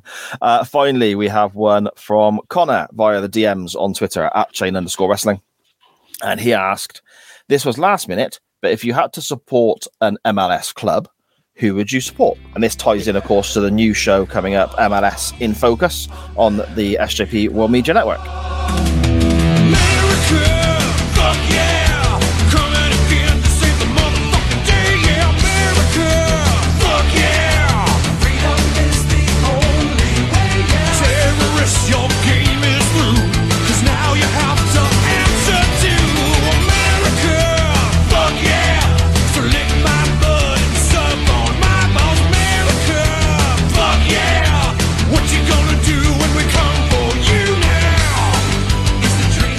Magsy, do you have a preference for an MLS club? I, I now I am not caught up with MLS at all. I remember there used to be a New York, New Jersey Revolution. Like Okay. years and years ago. That was like in one of the first iterations of the of the MLS. So I'm actually going to Google the MLS table and have a look, not to see, See who's who's top, See who's top. but to see like if any teams like jump out because when uh, the XFL came around um, the first time, I really liked the the the Las Las Vegas was it villains. Um, Okay. So um, looking at these now, so we've got Atlanta United, Nashville, Cincinnati, Inter Miami. That's the Beckham team, isn't it? Inter Miami. Philadelphia, New England, Orlando, DC United, Columbus. That's the crew. Yeah, that's Connor's Um, team. New York City, the the Man City kind of feeder club. Uh, Toronto, New York Red Bulls, Chicago, Montreal, and Charlotte. Charlotte rock bottom. Yeah, Charlotte, and Montreal are, are out the running. I, being a Patriot, I'm going to go with the New England. I think. There was a team who every time they scored a goal, they would chainsaw a big fuck off log behind the goal. honestly, they had like one of these. They had a tree that you know, this there's this massive, like you know, like really old, so it's huge tree. And every time they'd score, this bloke would just chainsaw a, a slice off the end of the tree or end of this massive log. Like a round.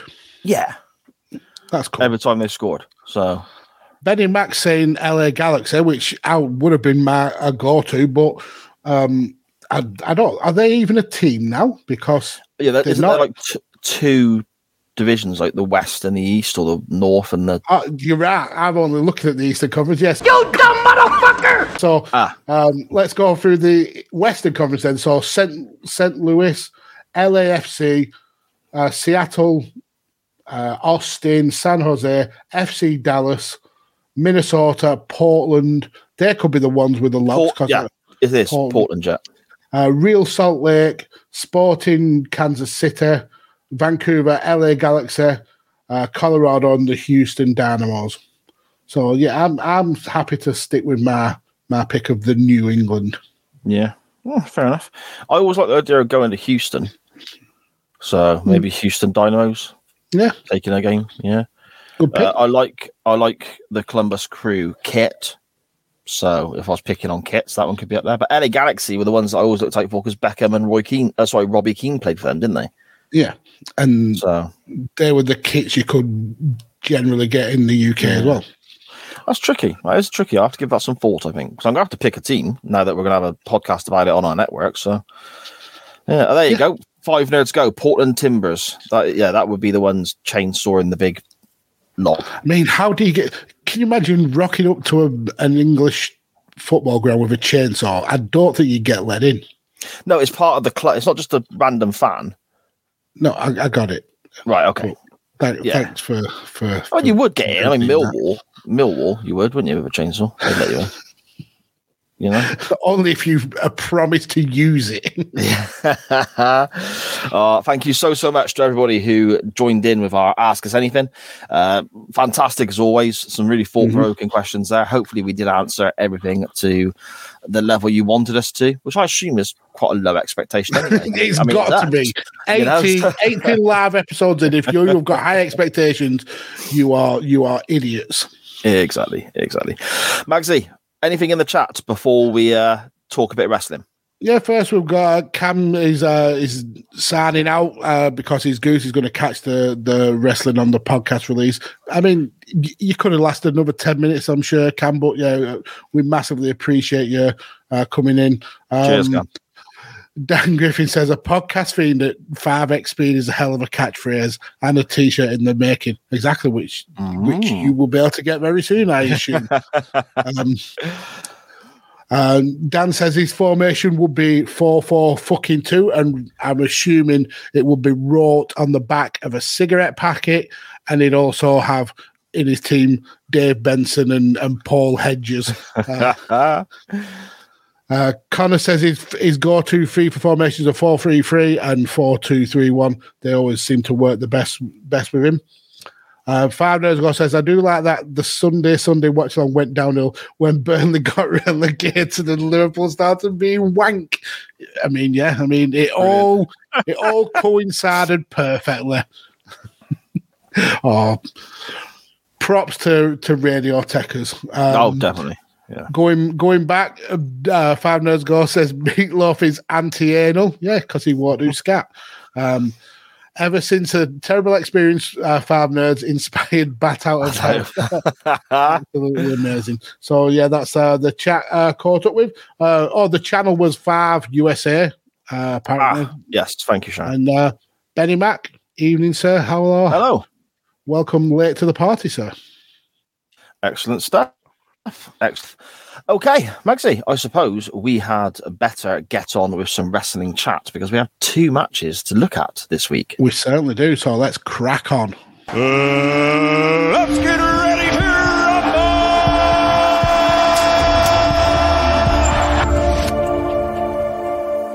So then, so then, so then, a 50 50 poll. Dan Griffin must have been chuckling away to himself like the little giggly pixie he is, because I know he loves a 50 50. But there we go. Both selections drawing, both selections even. Gonna go through both, Maxi. Hooray! Where do you want to start, mate? At the end, both matches were right. Um, what's next week's picks? Oh, okay. let's let's go with what I watched first. I watched the, the TNA one first. So Okay. Yeah, no worries. Let me just, you know, ferret through my notes to find that one then. because you Okay. had the backlash one up first, didn't you? I did, mate. I did because that's the one that I watched first. But there we go. Yes, my selection uh, on that on what the poll two weeks ago was from the TNA pay per view No Surrender 2005, the main event for the NWA World Title, held by Raven, which I still think is a bit odd. I don't remember that happening, but there we go. Uh, Defended against Abyss in a dog collar match. Now, this is Raven's first defense. We're told several times on commentary. Over and over again, we're told that. Oh, over and over again, indeed. Um, TNA 2005 Magsy. Is this something you've seen a lot of? Not a jot. Nah, nor me. I thought I'd seen more, but looking into around that time, I don't remember anything. But the good thing is, um, uh, this was a YouTube link, and it's it's uploaded uh, by the actual uh, TNA uh, Yes. account, and there's plenty on there. Um, When you get like the the recommended tab at the, the side of, of, the- of the screen, there's lots of uh, uh, TNA full length pay per views on there. So if if like us, you have missed big chunks of TNA history, you can you can at least catch up and, and watch some some matches because it was sometimes really good wrestling. It was unique with the six sided six sided ring, um, and especially the X division was some very innovative wrestling. So Yeah, yeah. I mean, I was I was a big fan of TNA for you know quite a few years, but this period, I think maybe just before I got into it. okay, So, I mean, I remember it being on Bravo and Challenge and all that sort of stuff, you know. And me and Sharon used to watch quite a bit of it, but this was been a bit early, I think. But yes, uh, both competitors come to the ring already wearing the collar. So the chain is just led in the ring, to- just attached to the collars, which I thought was, you know, a bit of a different way of doing things. Quite, a, quite a unique touch. yeah, yeah, you're right. Okay, not that it, is it? Fair enough. No, Um, I mean, there's not a lot I can add to that. Yeah, you're right. They they came to the ring with the collars already on. It's not not how it's normally done. Normally, you would get like a, a wrestler who would the referee would struggle to to get the the collar on, um, just to kind of play up the um the the heat in the match. But yeah, this they both were ready, prepared for this match. But to be fair, I don't think there's been. I don't remember many dog collar matches. No, but it's the it's the same kind of thing with like uh, Texas bull rope matches Yeah. or any matches where two wrestlers are, are kind of like tied together with some sort of implement. Yeah, no, I get you. Uh, speaking of collars, Jeremy Borash, the ring announcer, he had a set of collars on that shirt, didn't he? Bloody hell! If you threw him off Oh, a cliff, he'd be like he'd be like a hang Jeremy glider. Yeah, poor know? Jay. It, wa- it, uh, before we even get to the match, though, um, like I said earlier, I, I watched. I, I, I think I may have skipped one or two of the matches, but I watched a lot of this pay per view. And how underrated of a commentator was Mark Tenay? Oh, He yeah, so good. I mean, Don West, uh, Uh, God love the guy. He was passionate. Uh, but Mark Tenay is he had such a wealth of knowledge, such a Mm. wealth of knowledge. Yeah, I really, um, I think he's underrated in the in the pantheon of of wrestling commentators. Yeah, he- he, turns up on WCW every now and again when we're Yeah, at it for, for Nitro Nights. And something that Danny and I noticed is there's occasions where he turns because you'll cover like the, the, the cruiserweights or you know, the Konnan's matches and, and someone because like you know it's the outside of WCW characters, I guess. And there are moments where Bobby Heenan and Tony Schiavone and Dusty Rhodes, depending on who's you know what show he's on, they're just openly taking the piss because he knows the name of a proper move. And sometimes it's funny. Other times, I mean, there's one particular pay per view, it went a bit far, and it really seemed like they were just picking on the guy. Yeah, I know there's a storyline later on in TNA's uh, life span where he's actually involved. I think it's the one where Tony Schiavone's like angling for a job, um, so he gets involved in that. But after after wrestling, he he did a podcast about betting. I think. Um, oh, okay. The professor, but apparently he's kind of just fell off the map. That podcast kind of wrapped up, and yeah, you, you don't hear anything from him. I don't think he's got any social media. So yeah, I hope he's all. I hope everything's okay with uh, with Mister Tenay. Yeah, definitely. Uh, something I noticed as well, it's going to be difficult to not draw comparisons. I think at times because we're watching the two matches back for, for this for this particular recording, Magsy. This is obviously 2005. Our other selection was 2007. So you know, only two years between them. They look completely different. This and TNA looks incredibly dated, Mhm. whereas the WWE contest from 2007 could have been put on last week. Yeah, yeah, uh, and I think that's that's the production, the production quality of the of the two companies.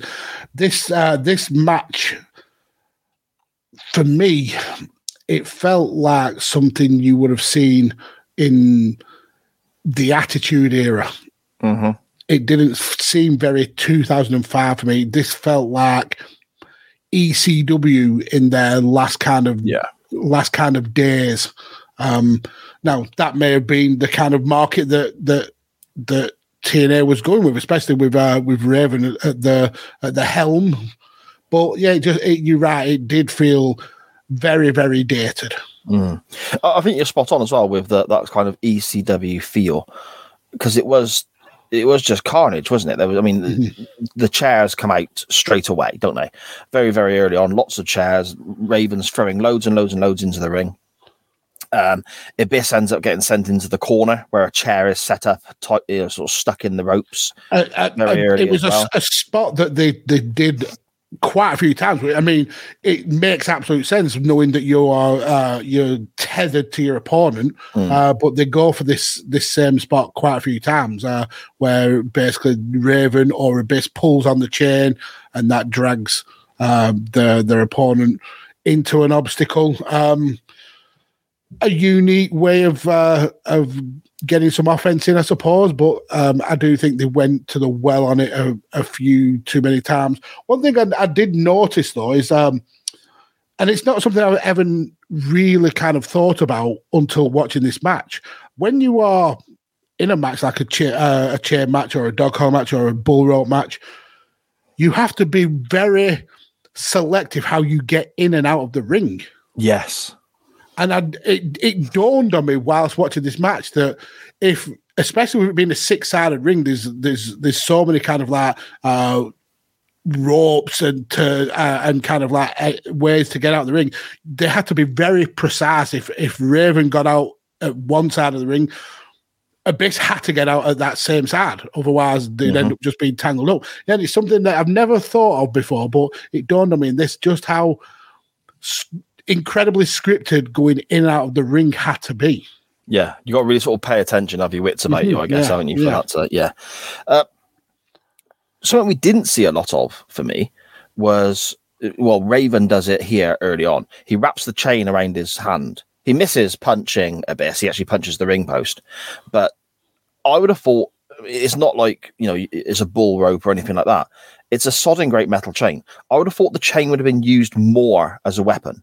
Yeah, I mean, we we we do get it at the very early parts of the match. There's a there's a bit where um, Raven is whipping Abyss with the chain, but it doesn't last that long. It's it's in the first couple of minutes, and then we get into almost a, a standard hardcore match, Yes. a standard tables match more than anything. Yeah, I mean, I, I I kind of think exactly the same. The chain, I don't think, was necessary here. There's so many table spots. There's the, there's the thumbtacks later on as well, obviously, in the chairs and so on. I don't really think the chain, the dog collar thing, was necessary for, for anything they did. Well, we we we we get the the hangman spot. with, Yeah, okay, uh, yeah. Uh, but that actually leads to the chain being took out of the equation altogether because Mm.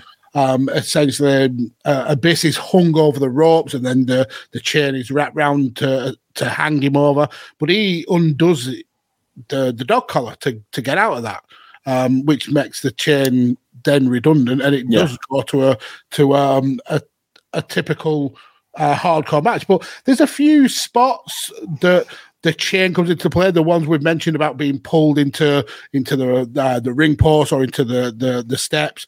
There's a, a spot where Abyss uh, is pushed off the the uh, the entrance ramp, which it just looked ridiculous because it's about three foot off the ground. Essentially, It felt like it was going to be so much bigger, didn't it?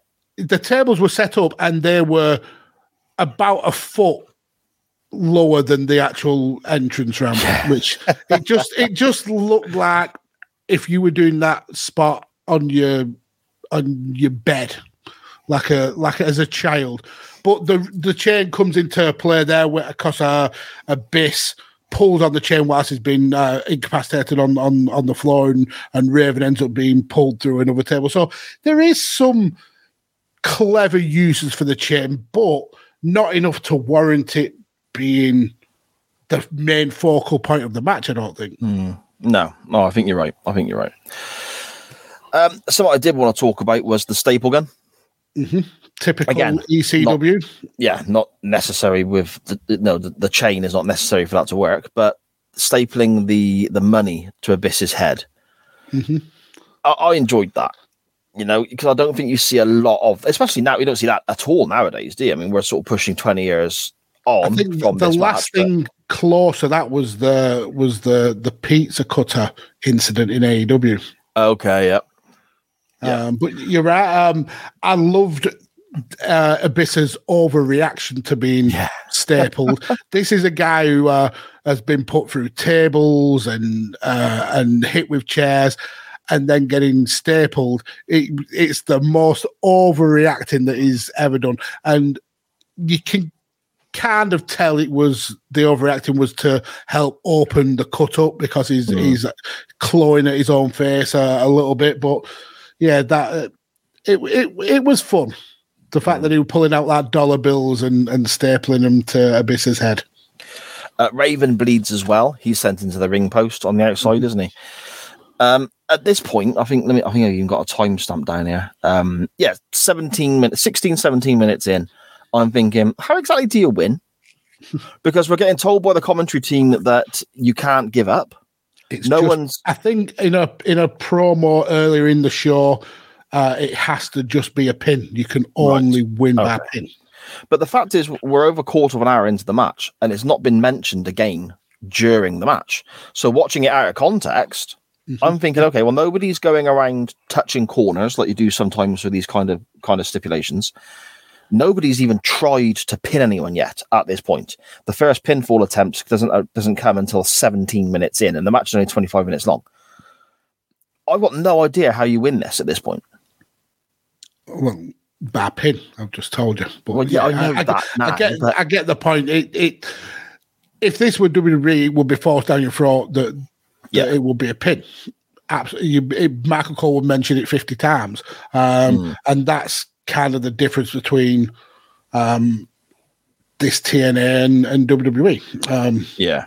so yeah, I, I can understand the the confusion that perhaps if you if you were watching this this match, like I said, out of out of context, and you didn't kind of catch all the promos beforehand, then yeah, it'd be what what is the the point of this match? What is the Yeah, aim of I- the match? Yeah, just just beating the piss out of each other for the sake of it, like you know, until somebody dies. Um,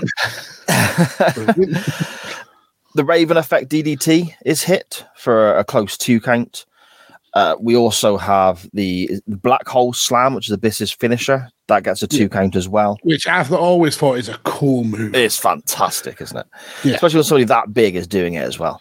Uh, James Mitchell gets involved, Abyss's manager, and He hits- snaps the cane Yeah. over Raven's back. very Yep. carefully make sure it's facing the right direction so the gimmicked bit works. Yeah, it didn't look great. Um, this is when Abyss takes the collar off. So again, the chain aspect of the match is completely freaking pointless. Absolutely thumbtacks. redundant now. Yeah, Yeah. the thumbtacks arrive. But what I liked about this is that both guys are obviously wearing, you know, uh, their standard ring gear, and you do get some people who wrestle in these matches who will wear jeans and a, and a, and a t-shirt because of what they're going to put their bodies through. Yeah. But Abyss rips off Raven's shirt so that when he Well, he, into the he rips the front of it, and Oh, and Raven gets it, yeah. Raven does the rest of it for him. yeah But yeah, so when he puts him onto the he slams him into the tacks, you get a, a sort of the extra image of it, the extra sort of it's not going into cloves, shall we say? It's more impactful, maybe. Yeah. yes and no, because uh, there is one point and and near the end where Raven is. Uh, I think he goes for the Evenflow or the Raven effect, and he lands back first into into Yep. the t- uh, the tacks, and uh, the commentary making a massive deal. Oh my god, he's gone flesh first into the tacks, and then we get a close up of Raven, and not one thumbtack No, has yeah. stuck in his body. So yeah, Yeah. that kind of didn't good. work.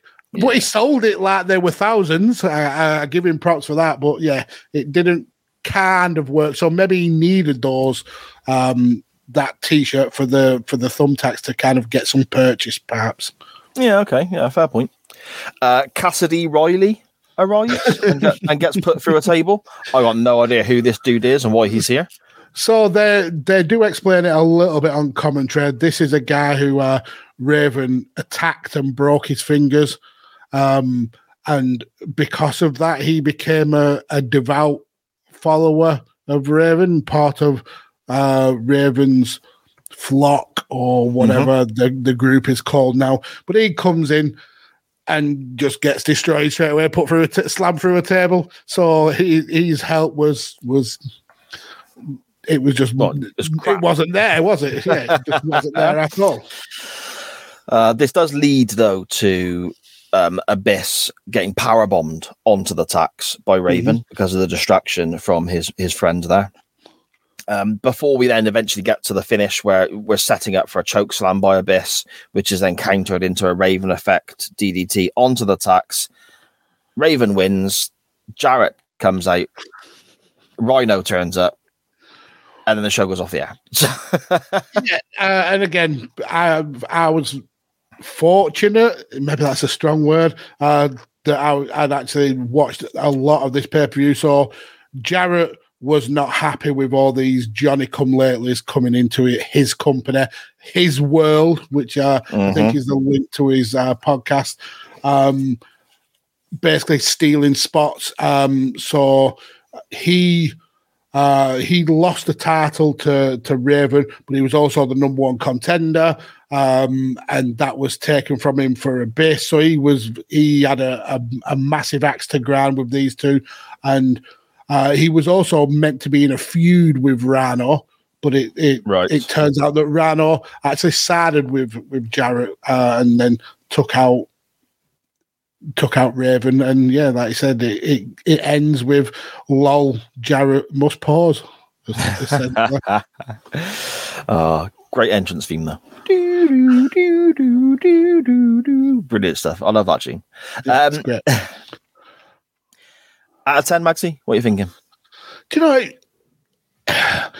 I'd, I'd, I'd, I don't think it's uh, a. It's not a dog collar match for me because, like, like No. we've said, the chain doesn't come into play enough for it to to warrant that. But as as a a standard hardcore match. It, it was fun to watch. I mean, you get the um, the kind of um, um, the big guy versus smaller guy um, dynamic. Uh, I think Abyss is very underrated for a big guy who can do the things that he did, even though this he was clearly uh, uh, a wish.com version of mankind. Uh, I think it, in the ring he was incredibly talented and willing to put his body on the line. Raven, um, I mean, he's b- been playing the same character in every single company he's ever been to, uh, and it absolutely works. Um, so I, I enjoyed this match. Um, is it something I'd go back and watch multiple times? Probably not. Um, but I I enjoyed it for what it was. So um, I think six and a half, maybe. Okay. I got seven in front of me. Same reasons as you. I thought it was decent. Uh, you know, it it was it was good enough. Dog collar probably wasn't needed, as you say, but uh, when it comes to, I mean, garbage wrestling, hardcore wrestling, it's not exactly my cup of tea. But at the same time, I don't mind a little bit of it, and this and this ticked that box for me. So yeah, it, it was I an I- enjoyable five minutes, mate. I think TNA give Raven a lot of kind of free reign with uh, because love him or hate him, he has got uh, a great mind for the business. Uh, Mhm. He's very uh, innovative when it comes to kind of match types. I mean, he's he's got the whole Clockwork Orange. Um, monster funhouse blah blah blah matches so i think uh, when it comes to match stipulations he's he's he has a lot of ideas not all of them great but still you you need a filter for to to weed out the chaff i suppose but um i don't i didn't, I didn't mind it at all i thought it was a, a, a an enjoyable match Hmm. Yeah, yeah, fair shape. So then, the other half of the poll that also won, drew, got 50 50, whatever, but we're looking at it, uh, is the WWE title match from Backlash 2007. Uh, John Cena defending against Shawn Michaels, Edge, and Randy Orton. Uh, first of all, Magsy, these are four fantastic entrance themes, even though it's not the ones that maybe are most well known for these individuals. yeah the the edge one was jarring though Yeah. because you didn't get the pyro Well, this is it. you see him like put putting the the horns up, and to not get that pyro and just see him just s- stood there. Yeah, it, that was weird. But uh, yeah, um, you're right. The entrance musics were were were amazing, and, and and it's it's interesting to go back to this era and see how much. John Cena was loved at this time. This was before, um, like basically Cena sucks. The crowd were hot for him and the HBK especially. They absolutely loved him. Yeah, it was uh, that was interesting to see. Yeah, I, I think that I understand why they didn't do it, but I think it would have been worth putting the trigger on Shawn Michaels winning the title at some point around this time. Man. He main evented WrestleMania. He did the hour long match on Raw with Cena. Uh, he was so over at this point, and in that main event picture, I think even I'm not talking, you know, a big moment at Mania or anything like that. Winning it on a B pay per view, potentially holding it for a couple of months, you know, do a few storylines with it. Uh, it. At the time, Michaels was so good in the ring as well, and so Mhm. over as a babyface. I think it would have been beneficial at that moment to have at least given it a go. But obviously, it was it was not meant to be. So. I, I agree. I mean, uh, what did he end his career on? Just was it four world Four, titles? Four world titles. Yeah. I mean, when you think of of wow, Mount Rushmore of, of wrestlers, he's on there without a shadow of a doubt. Oh yeah, and and to have only had four relatively short runs as Mm. champion as well. I mean, and then you look at like guys like Austin who only had five short runs with the with the championship, and then you look at Roman Reigns, whose whose current run is probably longer than all of Austin's and Shawn Michaels runs so. put together. Yeah. I'd have thought so. And also, we mentioned him earlier on, put it into a little bit of context with Michaels only having, say, four title runs. Um, Jeff Jarrett is actually now listed as a 10 time world champion. That's fucking ridiculous. none of them he none of them he booked himself. Yeah, and the other one only lasted for two days in WCW because his mate Russo was booking. No, I like Jeff Jarrett. Leave him alone. Um, this match for me, Magsy, is kind of there's not a clear line, but it does feel like it's broken into two halves a little bit. Yeah. The beginning, You were very right. yeah, the beginning feels like pretty much any other multi-man match in in WWE's history. It's like people are taking it in turns, and whilst two guys are working, whether it's a triple threat or a fatal four way or whatever, a ladder match with eight people, whatever, whilst two people are doing something, everyone else is selling on the outside. Correct. That happens a lot for the first half, but Yeah. then maybe not exactly halfway through, but the last five to ten minutes, we get everyone involved with lots of different moving parts, and it really changed my opinion of this match. The second half. Does that make sense? Absolutely, a hundred percent agree with you. Um, the the first probably three quarters of this match, it it struggled to keep my attention because it was so generic as a as a multi-man. You're exactly right. I mean, I got the the original um the original face-offs because you uh, you had kind of a uh, Randy Orton and Edge trying to uh, play politics in in the promos leading up to this match. Um, so that made sense. You had the feud between Michaels and and and uh, Cena from the the week before. So them getting a face off made sense, but it happened way too many times after that. It's, it, it felt to me as you you aptly uh, described it as people waiting to take the turn to have their their kind of uh, uh, battle, and other people sat on the outside selling. Um, and it, that for me, it goes on way too long. Yeah, and I mean, you see some triple threats, and I think it's done. Well, I'll say triple threat because that happens more than the fatal four way, doesn't it? Normally, um, you- I mean, there was one. I don't know who he was facing, but Lesnar put somebody through the table on the outside of an F five, and then it was just down to the two guys in the ring for a while, whilst the other guy sold the F five through a table. Mm-hmm. That makes sense as a viewer watching and trying to suspend my disbelief, that makes sense. If somebody just takes a clothesline on the outside and then is selling for so long, that I struggle with that because it's it's like you may take four or five clotheslines in the space of ten seconds in in the ring, Mhm.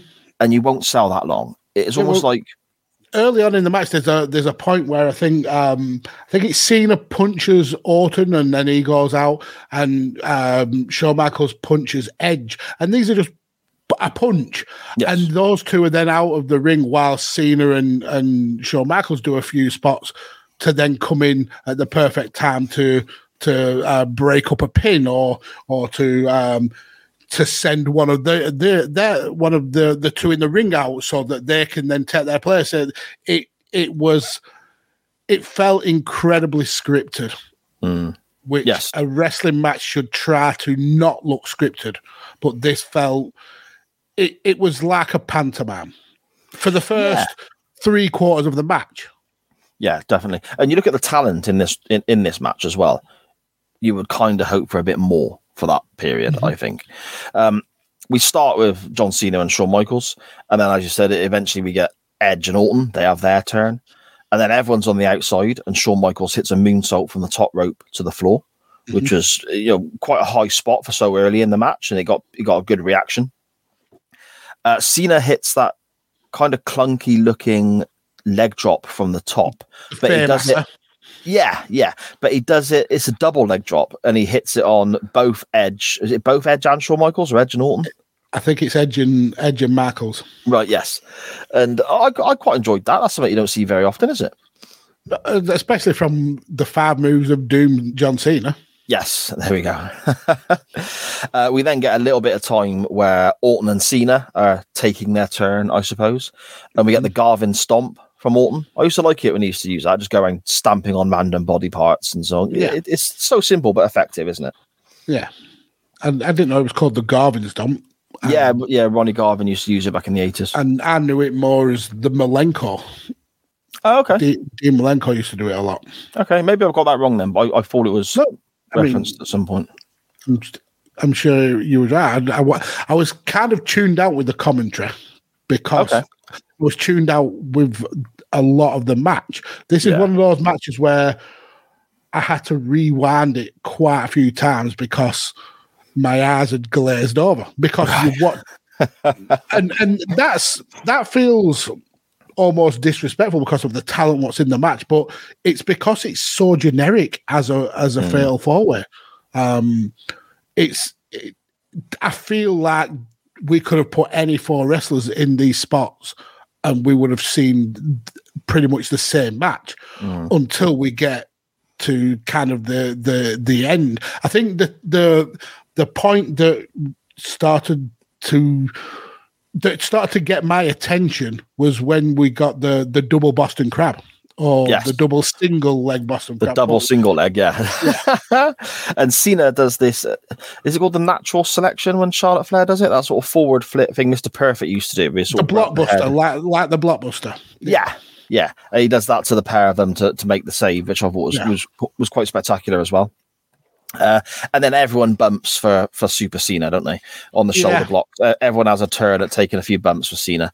Those Um, shoulder blocks are so terrible. I mean, shit. everyone is in the perfect spot for him to bounce off the ropes and shoulder block. I think he uh, does. He hit the uh, the spinning proto bomb on Edge at, at one point, and then does like the five knuckle shuffle. Yeah, Um, yeah, we have a load of the the STFs. Then don't we? you? Saying about things looking shit. We have a load of the STFs. it's the worst. It's He- so. I mean, the STF done right is looks absolutely painful with the Yes. leg took took uh, bent over uh, and then stretching the neck. But Cena, the way he kind of like he puts his arms over the head of his opponent, they have to do all the work stretching their own neck because he's nowhere near their neck. Um, so for Edge and then I think Orton um, gets uh, put in it as well. For the, they are selling nothing. It's absolutely a nothing. I hate when Cena does that. It's move. crap. It is so Yeah. crap. Uh, Shawn Michaels comes in and makes the save on Orton whilst he's in this rubbish STF. And then Michaels kind of goes through his, you know, every wrestler's got those sort of selection of moves that's almost like their highlights, isn't it? You know, Mhm. uh, Michaels goes through his atomic drops, the flying forearm, the nip up. Then we start getting top rope elbows until one is interrupted from the top and he gets caught in this kind of weird avalanche four man spot where they come all crashing down together, don't they? Yeah, well, I think um, Cena was uh, Cena was meant to do kind of like a, a super um, fu attitude Yes, adjustment, yes. uh, and then Edge and um, uh, Orton essentially turned it into a Tower of Doom, um, which it looked it looked unique, I suppose, for a Tower of Doom, but um, yeah, it was it was a, a high spot. Yes, there we go. Uh, a, a double FU gets teased. Yeah, well, we, we get the spot where uh, Cena goes for an FU, then it gets reversed into the execution, and then reversed back into the FU, and then back into the edge-o-matic, uh, so, which I thought was a cool spot. But yeah, we di- we do get the tease of the double, uh, the the the double FU. Not quite pulls it off though. Mm. But this is where it's really picking up pace now, isn't it? And everyone Yeah. is. This is where this match gets really really Yes. good. This yeah, and, this and this last is this so last good. five five seven minutes if this was just a match or maybe cut down the the beginning of five ten minutes and then go to this this would have rated way higher for me Hmm. uh, but this last few minutes is it's brilliant chain wrestling Yeah, it is. It's it's really, and there's so many moving parts, and this is where I think the the WWF, WWE, are quite good with regards to when they cut from camera to camera, Mhm. because there are so many moving parts. You don't tend to miss anything, which can be, you know, that that finger can be pointed at TNA, at ECW, at WCW, and so on. But also, you get the surprise aspect. Sometimes when Randy Orton's hitting an RKO or Edge goes for a spear or sweet chin music flies into the screen, you don't know it's coming because the camera angle is there set in such a way that it's a surprise. And I think it's really, really well done from a production standpoint, Mags.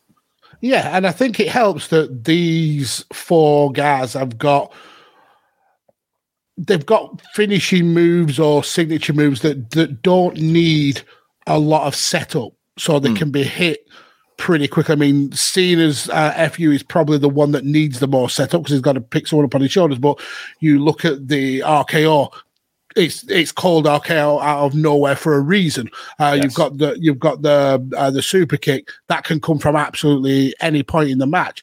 You've got the the spear can come from anywhere. So these are four really good uh, finishers to have an exciting end to a match, and and everyone gets their moves in, uh, and it, it it gets to a point where you don't know who is going to win this match because there's somebody ready to pounce with their finishing move after someone's just just done theirs. It's it's it gets really really exciting. which is kind of how you'd imagine a fatal four way to be, a multi person match to be. Hmm. It should be more difficult getting the pin pinfall because there's more people around to interfere. So Yep. th- the ending felt, even though the, obviously it's going to take a lot of work to set this up, and that that finishing sort of few segments going into the actual finish itself. It, I imagine there's quite a few, you know, meetings in the back and run throughs and so on to get the timing right it still felt quite organic because you're going to always have an extra body there to try and break things up. Yeah, yeah, you're absolutely right. So we come to the finish itself then. And again, like we said, the last sort of five to 10 minutes of this match it, it, it is superb action. They are, what they do is fantastic. But the finish itself, Magsy, talk us, talk us through that because I, I thought this was so clever. Yeah, so um, from from what I remember, um, you have Cena going for the FU. Um, then we go for the double one. Um, um, HBK goes for the sweet chin music, but Orton comes in and does the RKO, which is uh, he goes for the pin. Cena then um, he then um, breaks that up. Edge is able to get the execution. Edge then goes for a, I think he goes for a spear, and then C- does Cena do a leapfrog? I think Cena Yeah, leapfrogs I mean, him. he hits Orton, doesn't he? Yeah, he pushes. Um, uh, Orton pushes Edge towards Cena. Cena goes for the FU. Orton um, gets pushed into a spear. Uh, we then get the FU on Edge. Shawn Michaels is in, hits the sweet music, and you think that everybody's down. That's the win. But Yes. Cena, f- Cena falls on Orton. HBK collapses uh, due to exhaustion, and uh, we get the the three count from a knocked out uh, John Cena on top of Orton, and and Shawn Michaels just hasn't got the energy to break the pin up. So, um, yeah, it was uh, Cena won essentially by being super kicked. Yeah, and, and you get a little bit of afters, don't you? With, with Shawn Michaels saying, you know, I, I'm better than you, you know it, Mhm. I know it, and so on. And I just watched that moment there, and I thought they should have pulled the trigger on Shawn around this time. Yeah. They should have just done it. The frustration he showed as well. He Yeah, showed he, he was he was angry that he his his finishing move ended the match, but he didn't get the the win, Mm. and he just he was just a second too late. Yeah, um, maybe if not pulling the the trigger on Shawn winning now, but definitely he's. It looked like he, he was the right person at the time, I suppose, Yes. to Yeah. to to be champion. Out of 10, mate? Do you know if we were going to judge it off the first 15 minutes, I would say a four, I suppose. Because it's so generic. It's it's a hmm. match we've seen thousands and thousands of times, but that last five minutes elevates it so much, so much. I could wa- happily watch that last five minutes over and over again. So for that, I'm, I'm it bumps it by three easily. So I'm going to go for a seven. Yeah, I got exactly the same. So I score it the same as what I, I scored the TNA match, actually, which is funny because it's two completely different types of wrestling match. Mm-hmm. Yep. They both had their faults, but there, I think there's enough ent- entertainment there. I would recommend anyone listening or anyone live in the in, in the chat now go back and check these matches out because there is enough entertainment there and enough good moments there to, to you know Yeah. take something from. I guess. But as you said, these are these are night and day in terms of of, of wrestling matches. Absolutely Yes. opposite ends of the spectrum. Mm, yeah, totally. Ah, so there we go. Magsy, where do you want to go next week? So there's loads of options. Oh, I mean, in these matches alone, you have six different directions you could go in just using the the wrestlers.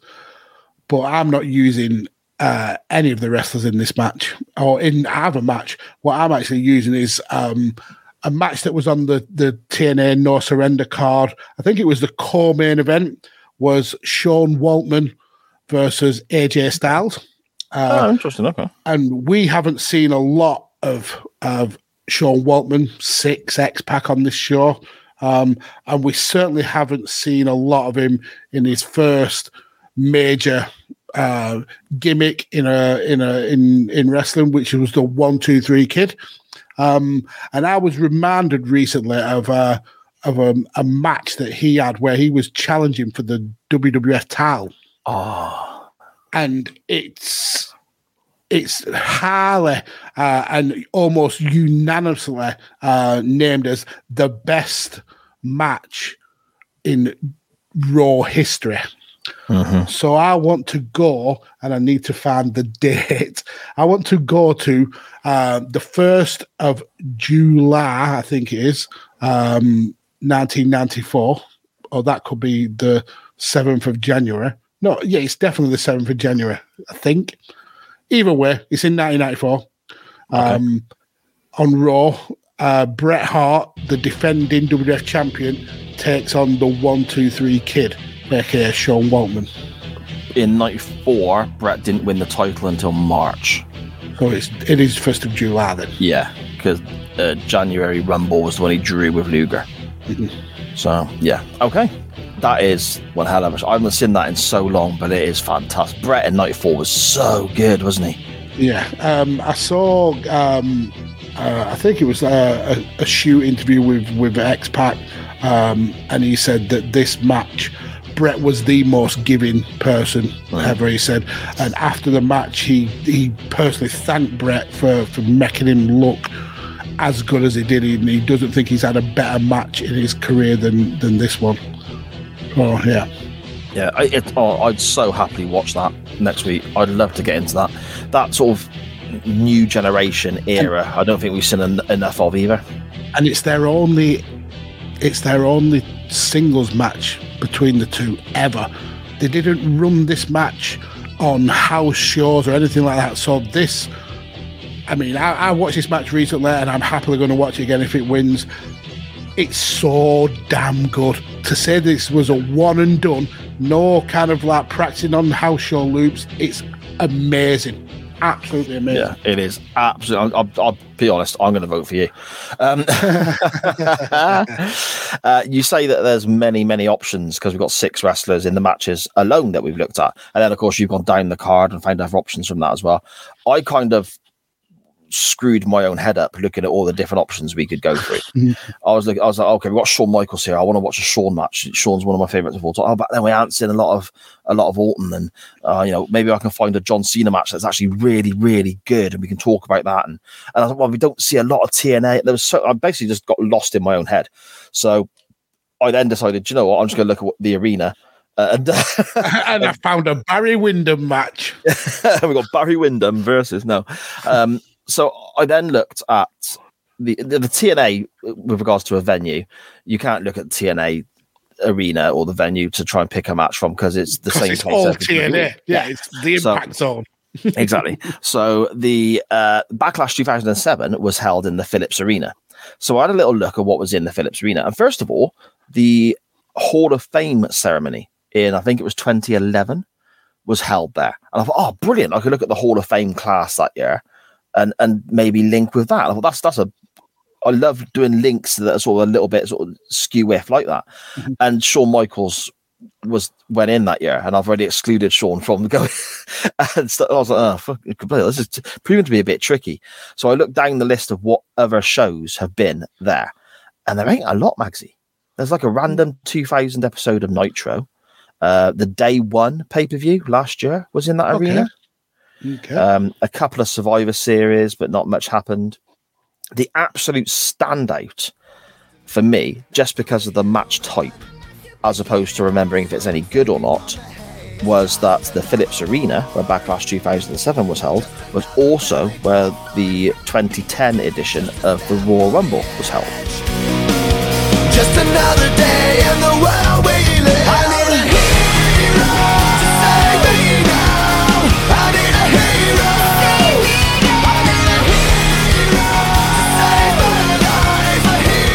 I'm just going to put forward the 2010 Royal Rumble.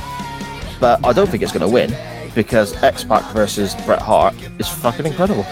Yeah, but that that matters nothing to the CWF. A lot of the time, they want to to hurt us.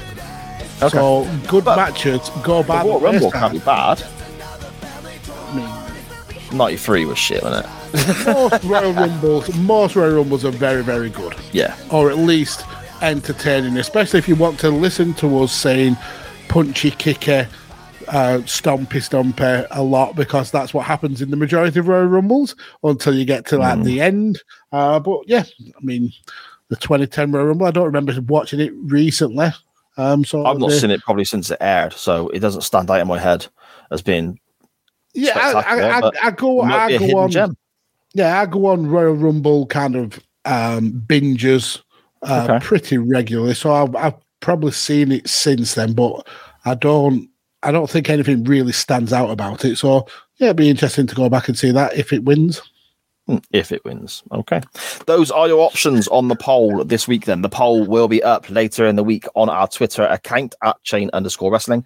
Make sure you vote and retweet. And also, you know, chuck a tweet on there and give us your reasons as to why you're voting, which way you vote. It's always interesting when people do that. Your options are Sean Waltman, the 123 kid, versus Bret the Hitman Hart for the WWF Championship on the 1st of July 1994 edition of Monday Night Raw, or the 2010 Royal Rumble match. Again, poll will be up later in the week. Magsy, do you want to have a quick scan through our chat before we depart, my friend?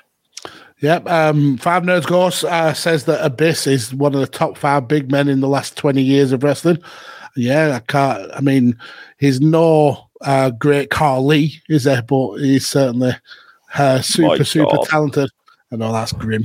Um, King's Pig's Bladder just shouts violence, and Five Nerds shouts, My world. It, yeah, uh, like, like I said, I watched this. I watched a lot of the promo, and there's a, a lot of uh, the pay per view, and there's so many Jeff Jarrett promos where he's talking about this being his world, and it's like we get it, we get this was your gimmick.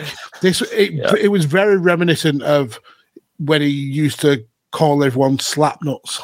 Um, just he latched onto a gimmick and he said it every other word. It was ridiculous. Scottish Daddy says facials on point. Um, I'm assuming he means our facials, or maybe he means the facials of Shawn Michaels. Oh, one thing I did notice about Shawn Michaels, he's not as wonky eyed in this match as he, he is now. His eyes are No, almost. But there is um uh, there is a, a point where the at the beginning of the match they're um they're all doing the face off and Edge says to Shawn Michaels, "Look at me in the eyes," and I, I like the child that I am giggled because obviously he can look at two people's eyes at the same time.